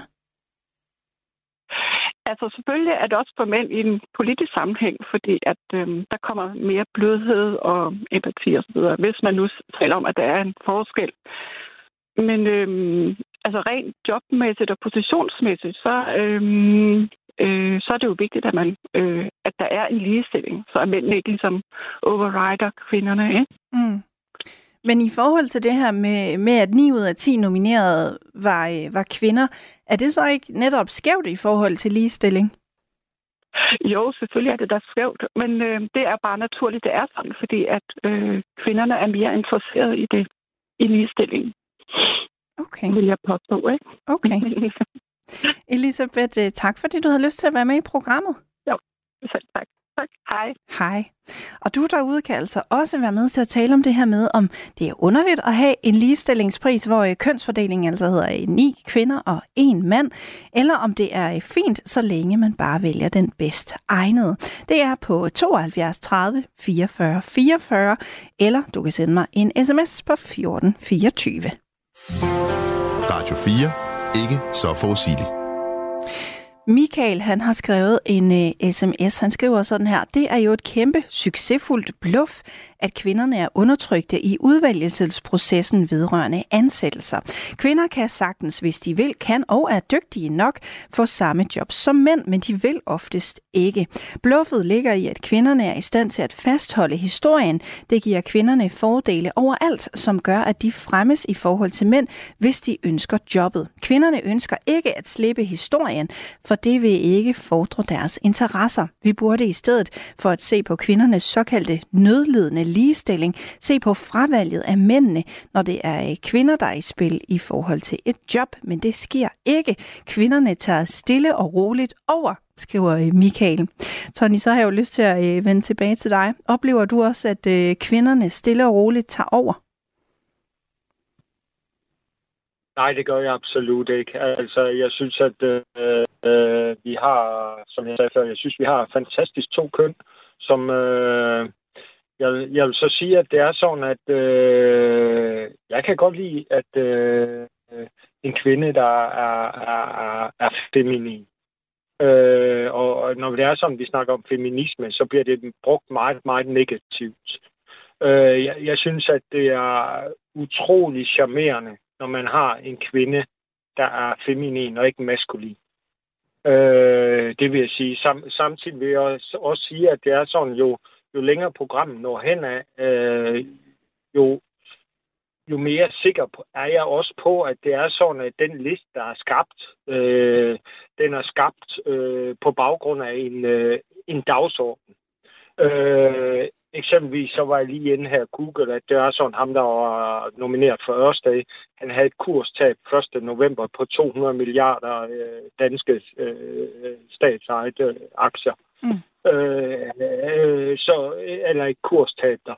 Øh, og det, det gør selvfølgelig, at det er sådan, at man, man tænker jo, øh, øh, jamen, hvad har de egentlig nomineret ud fra? Øh, og derfor igen, så tænker man igen, jamen den her pris, det er simpelthen igen et, et spind øh, for, øh, øh, for politisk motivation på, hvordan at læse, at kvinder... Altså, jeg, jeg ser jo ikke, øh, som mange andre, øh, kan jeg høre herinde, der ser jeg ikke det der femininitet som et dilemma. Jeg synes, det bliver et dilemma, når en kvinde bliver maskulin. Så, så synes jeg virkelig, at det bliver, bliver træls at se på. Men jeg beundrer en, en kvinde, der kan bevare sit kvindelige yre og skabe nogle utrolig unikke resultater i, i en virksomhed, eksempelvis. Nu. Eller erhver, i en eller anden form for erhvervslivet. Nu er det jo ikke... Øh, nu er det jo ikke, fordi det handler øh, specifikt om ligestilling, men jeg er simpelthen lige nødt til at spørge ind til, sagde du det nej, træls, hvis men, kvinder ser maskuline ud? Nej, jeg jeg siger, det er træls. Jeg siger, hvad jeg synes, der er flot. Jeg synes, at det er sådan, at en kvinde har skabt feminin. Det var først i øh, 60'erne og 70'erne, hvor det var sådan, at regeringen var rigtig, rigtig smart og så sige, okay, hvis der er sådan, at kvinderne de ryger ud på arbejdsmarkedet, så har de to indtægter.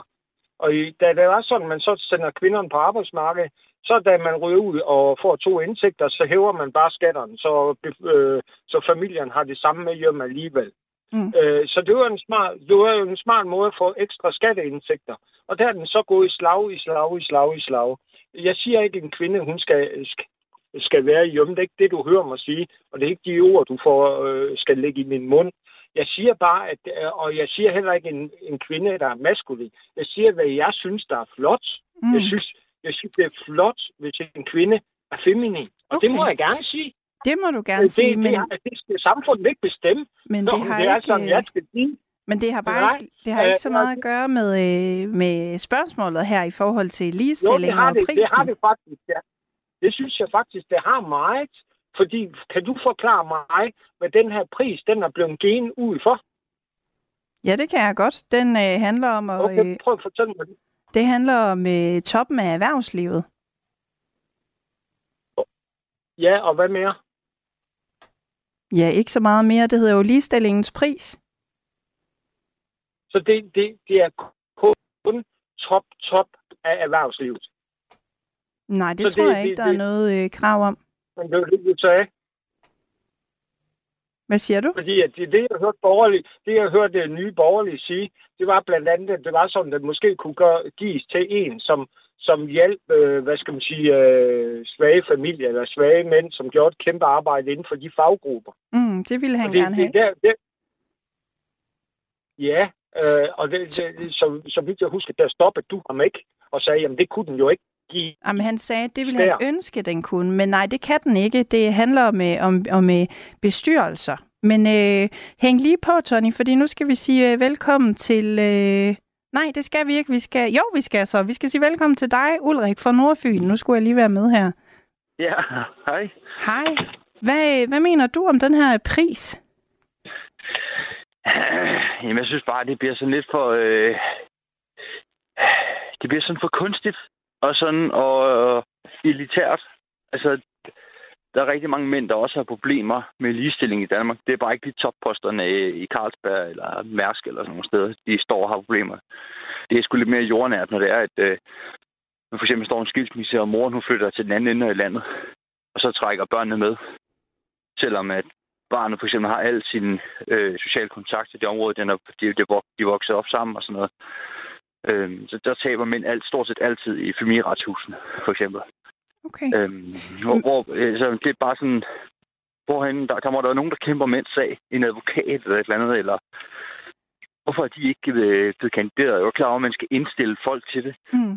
Men altså, de måtte også være lidt opsøgende og se, hvad der sker ude i samfundet. Mm. Okay. Der er også 95 øh, procent af alle, der sidder indsat i fængsler, det er mænd. Mm. Øhm, hvorfor er det det? Hvorfor prøver man ikke at finde ud af, hvorfor er det at mænd, der sidder så meget i fængsel, og hjemløse, der er også mænd overrepræsenteret som hjemløse, for eksempel. Ulrik, øh, vi nærmer os nogle nyheder, så jeg vil sige tak, fordi du nåede at være med. Det var så lidt, og I må have en uh, rigtig god dag alle sammen, og god jul. Tak, og i lige måde.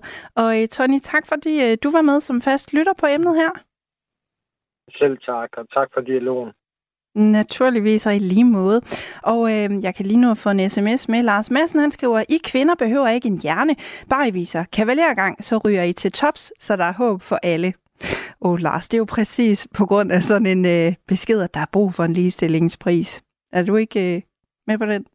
Efter nyhederne, så skal vi tale om, om man må øh, lyve for sine børn i julen, og du kan være med på 72 30 44 44 eller på 14 24 lytter til Ring til Radio 4. I dag med Signe Ribergaard Rasmussen. Af en eller anden grund, så er det acceptabelt at lyve for sine børn, i hvert fald når det gælder julen.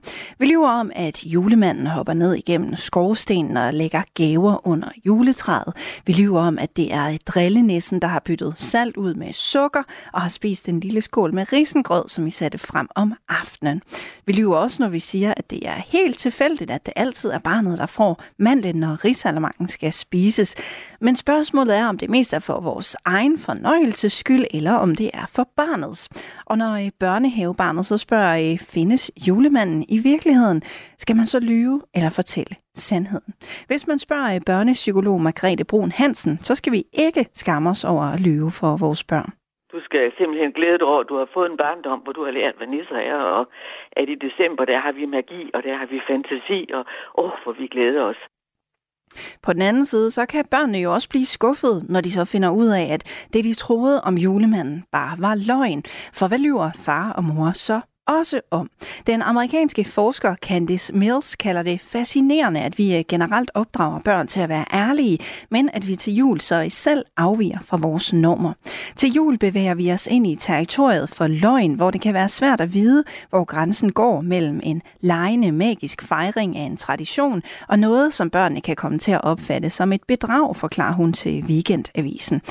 Hendes nye studie viser blandt andet, at børn i gennemsnit øh, finder ud af, at julemanden ikke findes, når de er i 8 års alderen. Og jo senere børnene finder frem til sandheden, desto mere negativ kan deres oplevelse blive.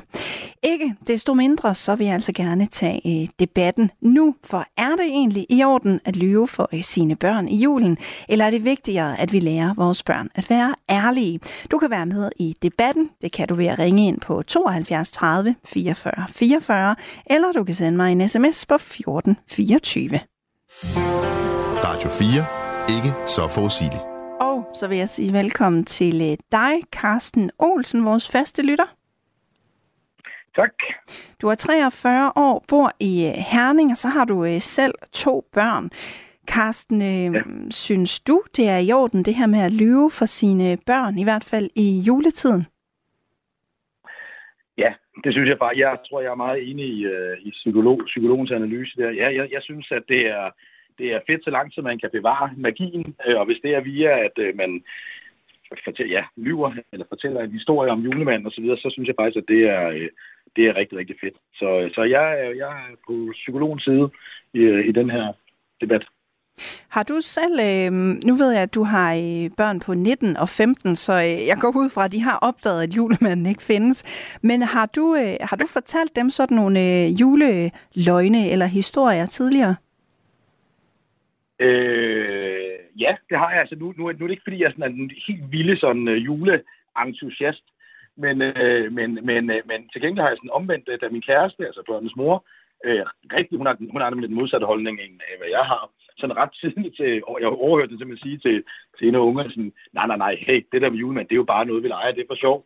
Der, var jeg der gik jeg faktisk ind i dialogen og, og diskussionen derhjemme og sagde, nej, det, det skal vi da ikke sige. Vi skal da lade dem, lade dem blive i, øh, i den her magiske verden så lang tid som overhovedet muligt. Øh, så ja, det, så det, hvis jeg havde mulighed, haft muligheden for det i, i sin tid, så ville jeg helt sikkert have, øh, have løjet, øh, så at sige. Og jeg vil sige, jeg synes faktisk i mange, når nu har jeg haft lige lidt tid til at reflektere over det her, i mange andre øh, situationer, der, der, der lyver man jo også, altså, hvad hedder det, øh, også over for sine børn, øh, ikke bare i julen. Så, øh, så ja. Hvad, hvad, hvad løber man ellers om? Hvad har, hvad har du lovet om? Jamen, jeg, jeg vil da sige, at der er masser af ting i voksenrummet, øh, hvad hedder det, øh, som, som jeg ikke nødvendigvis føler, at øh, øh, børnene på et givet tidspunkt i deres opvækst skal, skal have adgang til at have viden om. Øh, så kan det være, at de får det på et senere tidspunkt, øh, men, men der, der er det da helt, helt almindeligt, synes jeg, øh, hvad hedder det, øh, at skænde mellem, hvad der er værd at vide for børnene, eller hvad de er klar til at vide øh, over for, øh, over for hvad, hedder det, hvad der er ligesom i voksenrummet eller forældrerummet. Det kan også være sig i en sammenhæng med, med skolen eksempelvis, øh, hvis der har været nogle udfordringer, eller man har noget viden omkring en, øh, en, en anden elev i klassen eksempelvis. Øh, der kan man jo sagtens øh, aftale øh, blandt øh, forældre eller dele af forældregruppen og sige, Nå, men hey, vi siger ikke det hele, fordi det er forskellige årsager ikke er øh, relevant eller, eller fordrende for en, for en situation. Så, så jeg synes faktisk på så mange områder, der er, øh, selvfølgelig er det løgne, men det kan også være, at man måske i høj grad kan kigge på det som, at man ikke nødvendigvis øh, siger hele sandheden, i, øh, fordi det, det tjener et større formål. Okay. Hvordan øh, reagerede dine børn, da de så fandt ud af det her med, at øh, det måske ikke øh, helt passede, det her med, med julemanden og, og nisser og så videre? Jo, men øh, jeg, jeg, jeg, jeg, jeg tror, at øh, altså, så vidt jeg husker, så, så var det jo ret tidligt, de fik det at vide. Så de var bare sådan lidt, nå, ja, det var da okay, men lidt kan vi lege det alligevel, så agtigt. øh, så, øh, så det var ikke værre end det, skal, lige, skal jeg lige sige. Okay. Så, hvad hedder det, så, så vidt jeg husker, var det ikke sådan det, det store drama. Det var mere mig, der var sådan lidt, og det synes jeg, der er ærgerligt. Lad os da hellere blive i magien så lang tid som muligt. Øh, fordi det, det synes jeg er, er fedt. Øh, Jeg synes, det er hele den her barndom, det er jo helt unikt, og man har den kun én gang, så, øh, så ja, så, så, så længe man kan få lov at lege, jo bedre, synes jeg jo. Og så, ja, jeg ved ikke, så er jeg ikke så bange for den der del, som den anden sagde, at øh, det der, øh, man kan risikere at skuffe børnene. Der tror jeg bare, at jeg måske er sådan en skole, at det, det, er ikke, det er ikke farligt, at børn bliver skuffet eller oplever modgang. Det, det, det, synes jeg sådan set bare er en del af en, af en almindelig opvækst. Men hvad hvis det får børnene til at tænke øh, det her, som, øh, som hun også sagde med, hvad kan mine forældre så finde på at lyve om, hvis de har øh, bildet mig ind, at julemanden findes? Jamen, ja, men igen, ja, det er sjovt, at det, det, det er jeg sådan set ikke så, så bange for, fordi at, øh, det kan også være, at jeg lever lidt i sådan et, øh, et hjem, hvor vi har meget dialog og meget diskussion om øh, stort som småt. Jeg synes, jeg er ikke bange for det der med, at det, altså, man, man har de diskussioner, øh, hvad hedder det, og også man lærer børnene, at, at der er nogle gange, der, øh, der siger man ikke det hele, der er det, der er det, ikke, der, der er det ikke meningen, man skal sige det hele. Øh, og jeg synes også, at, øh, at det, er en, øh, det, er, en- det er jo faktisk for mig at se, det, det kan være, mange uenige i det, jeg synes da også, det er en fin læring at give børnene, at de lærer øh, i deres opdragelse, at nogle gange, der, der er det faktisk bedre at tige, eller, eller, eller glide af på noget, måske ikke sige den, den fulde sandhed, fordi det giver mening for at beskytte nogle andre måske. Øh, hvad hedder det? Øh, altså sådan, sådan tænker jeg faktisk også, at verden er, er sat sammen. Det synes jeg er en fin læring. Mm. Øh, og, og det er fint nok, at børn også forstår, at forældrene er nuanceret. Øh, er ikke nogen, der altid siger sandheden, og altid lyver, men, men, men, men der er nogle gange, der er ting, de ikke behøver at få at vide, øh, og det er ok. Mm. Karsten, øh, hæng endelig på. Vi skal jo øh, tale mere om, øh, om det her. Det er mit sidste måltid. Jeg skal dø lige om lidt. Hvordan skal jeg dø? Mange vidunderlige gæster har spist deres sidste måltid hos mig. Min fars rummelighed kom lidt på prøve, da jeg sagde, at jeg havde været sammen med en kvinde. Sammen har vi talt om liv, død, om mad og om det eftermæle, som ingen af os undslipper. Jeg hedder Lærke Kløvedal, og jeg er vært på det sidste måltid. Du kan lytte med i Radio 4's app, eller der, hvor du lytter til din podcast. Radio 4. Ikke så forudsigeligt. Og så øh, velkommen til dig, Niels på 74 fra Humlebæk. Tak skal du have. Øh, ja, det, nu er jeg her. Jeg er jo sådan lidt julemand-agtig lige i øjeblikket, men, øh, men jeg synes bare, at øh, det er vigtigt at holde lidt fast i eventyret. Ja, altså ved at, altså, ved at fortælle de her historier. Ja, altså i det hele taget at gøre, øh, hvad skal man sige, tilværelsen en lille smule mere kulørt end bare lige det, som, som vi, vi ved, eller vi tror, vi ved, øh, og har, har, har belæg for at udtale os om. Men, men der er så meget andet i vores liv og vores, vores øh, hele eksistensen og alt det, vi har omkring os, som vi ikke forstår noget af, fordi det, det, det fagner vi simpelthen ikke op i vores hjerner. Så, så, så der er meget mere eventyr omkring øh, det at være til at være i tilværelsen, end, end det vi sådan lige kan se og røre ved. Ikke? Men når du siger eventyr og magi, så er det jo egentlig løgnehistorier, vi taler om. Må, altså, er det okay? Det, det er jo ikke rigtig løgn. Det er jo bare noget, vi ikke rigtig kan bevise. øh, altså det der med, at øh, er det der, eller er det der ikke? Mm. Øh, og det, det, det, det synes jeg er sådan et, et, øh, et område, hvor vi ligesom øh, ikke bevæger os ind, fordi vi er så født og opvokset med alt det der, du ved, realiteter og, og så videre, så videre. Så, så det der med eventyr, det der med, med julen og hyggen, og, og det der med nisserne, vi sætter op og kugler og prøver på at, ligesom at skabe en eller anden øh, romantisk, øh, eventyrlig atmosfære omkring julen, udover at Jesus blev født og så videre, så, så sker der et eller andet der, øh, når man træder ind i den der verden, som gør, at den bliver en lille smule eventyrlig. Mm. Og det er der, at, øh, at så historierne om, om alt det der øh, mirakuløse og eventyrlige pludselig dukker op, øh, og så bliver det så tilfældigvis her i juletiden så noget med nisser, og noget med, at der sker ting, som vi ikke rigtig ved, og øh, øh, øh, du ved, hvem, hvem kommer noget i, i strømpen der? Har nissen virkelig været inde af vinduet og puttet noget i? Altså, man ved ikke rigtigt, om det er rigtigt. Nu, nu snakker vi om, om små børn, og det der med, at de bliver sådan ligesom øh, involveret i det der eventyrhistorie. Ikke? Og, og de, de synes jo, det er spændende, og de synes, det er sjovt. Øhm, og så kan man så sige, jamen, øh, så lyver vi for dem, og vi ved godt, der kommer ikke nogen næse ind. Det er os selv, der har puttet det der ned i strømmen. Men alligevel, altså, vi, vi kan godt lide, der er det der eventyr omkring øh, julen, og det der hemmelighedskrammeri, og det der med, at der er ikke rigtig nogen, der ved noget sådan helt rigtigt, at man render rundt sådan og leger det hele på en eller anden måde, ikke? Mm. Mine forældre, de fortalte øh, aldrig mig, at julemanden fandtes, fordi de var bange for, at jeg skulle blive øh, så enormt skuffet, når jeg fandt ud af, at det ikke passede. Altså er der ikke en fare for, at, øh, at man kan risikere at gøre sine børn rigtig kede af det, når de finder ud af, at øh, det bare var noget, man havde fundet på?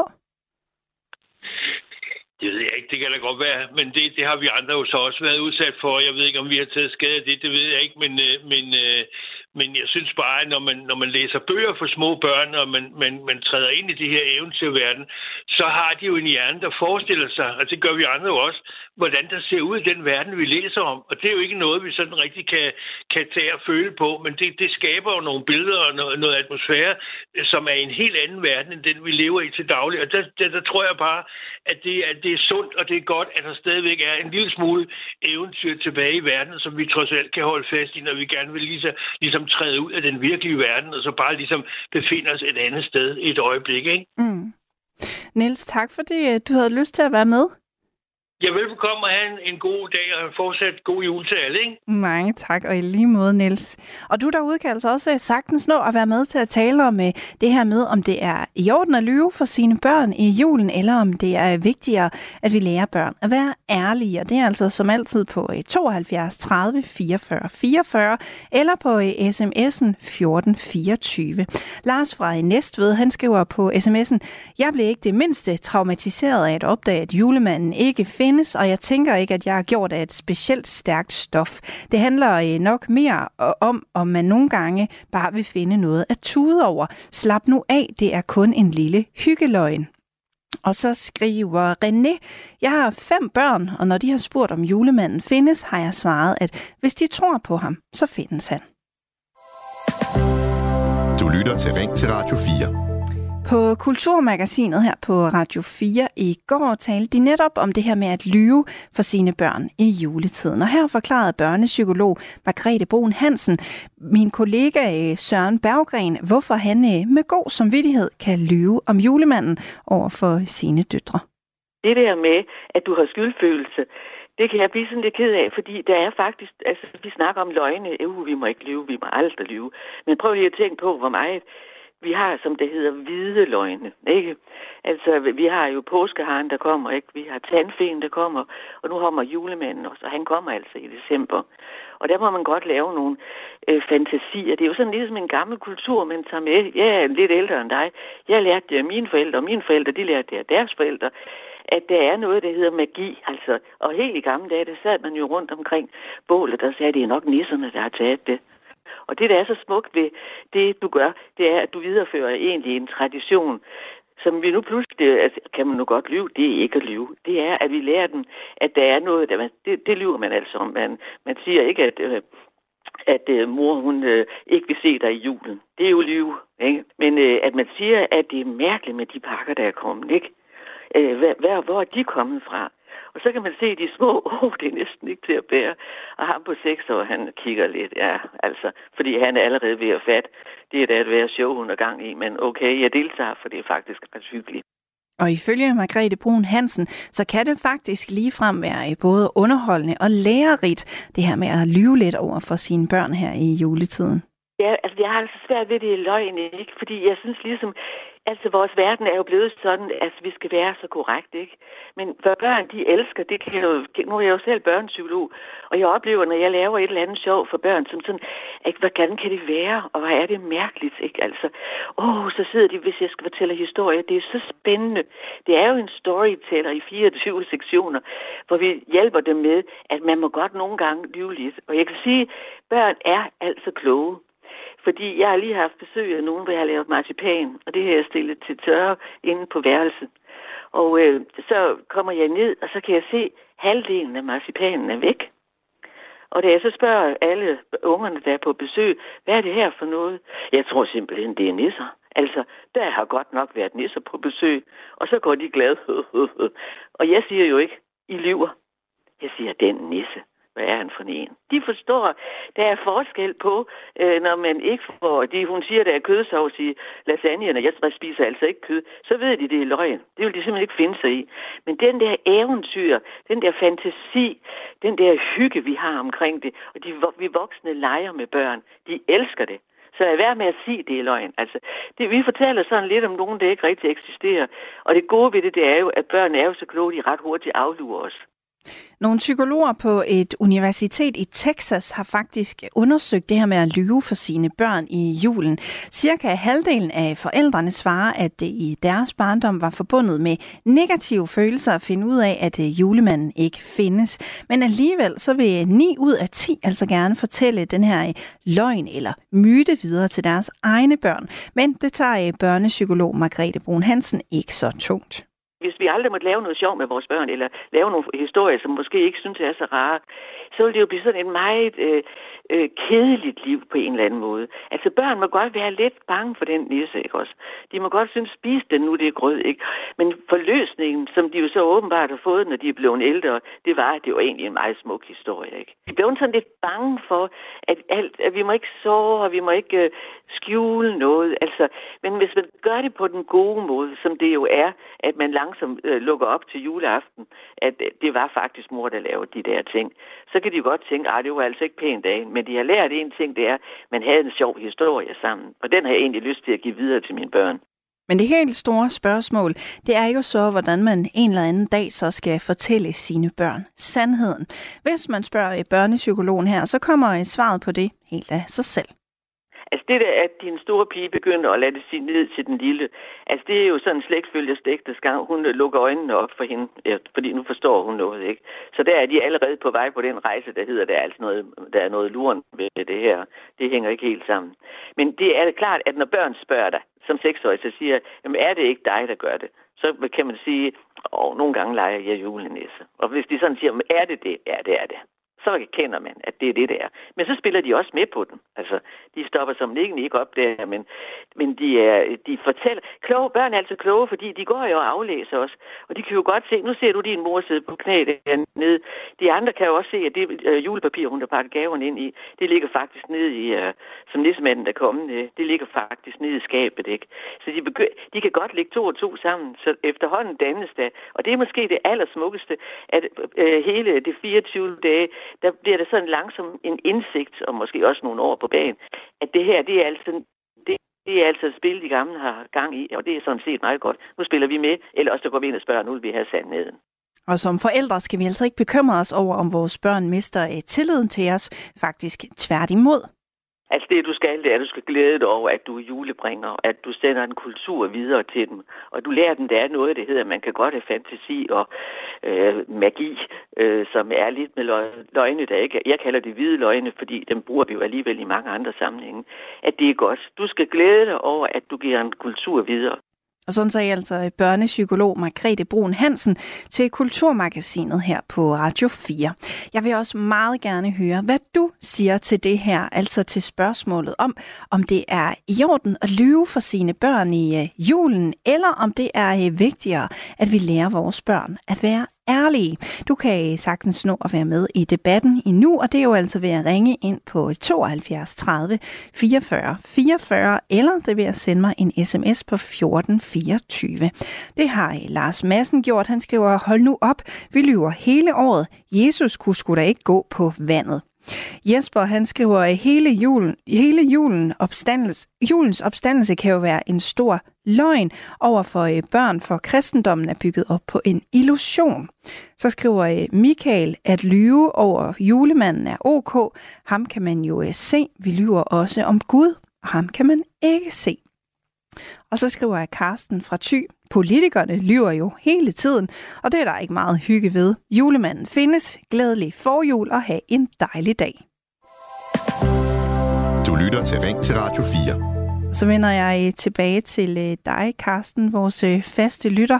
Nu har vi jo hørt fra børnepsykologen her, at vi skal bare give den gas med de her hygge juleløgne. Hvad, ja. hvad tænker du om det? Altså, det lyder jo som om, I er ret enige, jer to. Ja, det var lidt det, jeg kom til at tænke på. Det var den, jeg er næsten lidt for enig. Jeg er fuldstændig øh, på linje med det der. Jeg synes også det der med, at, øh, at man dyrker, og ja, nu var nogen, der sagde eventyret og magien i så lang tid, som det overhovedet giver mening, det, eller det, det kan lade sig gøre, det, det, det tror jeg bare virkelig er vigtigt.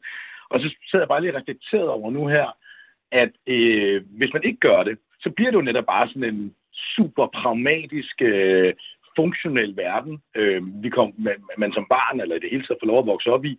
Og det tror jeg ikke altså, øh, nødvendigvis er, er specielt øh, spændende.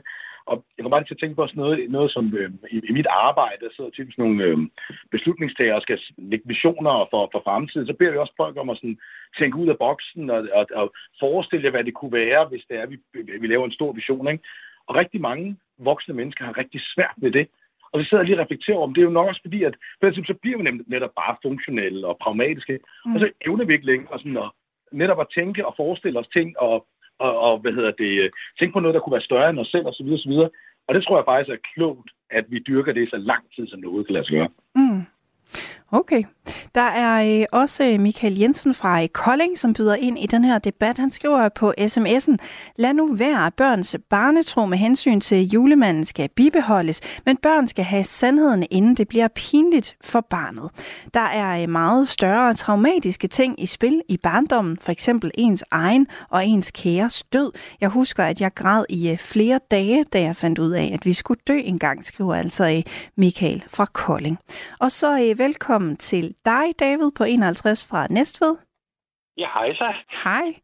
Er det hej. i orden at lyve for børn, hvis det er sådan nogle øh, hyggelige juleløgne? Nej, det synes jeg ikke. Jeg synes, øh, altså, altså, vi skal bare gøre dem øh, klar over, at december måned, det er fantasiens måned, og, og så være glad over det, og, og så bare være med i det børnenes leg. Altså, det er jo det, er jo, det, er jo det vi, vi hele tiden skal være med, både voksne som børn. Vi har alle sammen brug for at at gå i fantasiens verden øh, på et tidspunkt. Og det er ikke noget at gøre med at være at lyve.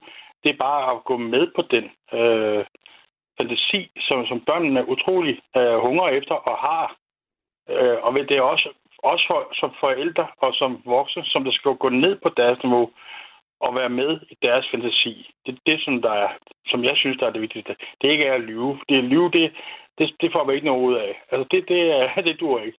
Men det hvad, er... hvad er forskellen på at lyve og gå med på børnenes fantasi? Det synes jeg er en, en... Min holdning, det er jo, at, at de, at man... Åh, man, man, man kan sige det. Jamen, det er jo Oh. Jeg har, lad mig lige stille dig et, et helt konkret spørgsmål, David, fordi jeg har ja. ikke fortalt min datter, at julemanden findes. Det har jeg egentlig sådan gjort noget ud af øh, for at komme udenom det her øh, med løgne. Men hun kommer jo hjem fra vuggestuen og fortæller, at øh, hun har set julemanden, og hun har set en nisse op på taget, og har vi også en nisse derhjemme og sådan noget. Hvis hun ligesom er i det her øh, eventyr sted, men det ikke er mig, der har fortalt hende det, skal jeg så lege med på det? Jamen, det er jo det der med at gå ned på deres fantasi, øh, fantasiniveau og være, og være en del af det, som mm. jeg synes, der er godt. Altså, jeg synes ikke, man skal... Og, det, og igen, der har du heller ikke sagt, at du, du lyver jo. Øh, det har du ikke sagt. Og igen, man, man kan altid sige, jamen altså, den her måned, det er fantasimåneden, ikke? Og, og, og, og gå, ned, gå med på deres præmisser og, og følge dem. Øh, øh, fordi det er... Og hvis, man, hvis de så spørger, jamen, er julemanden til, jamen, det er en fantasi. Mm som vi alle sammen leger ind i.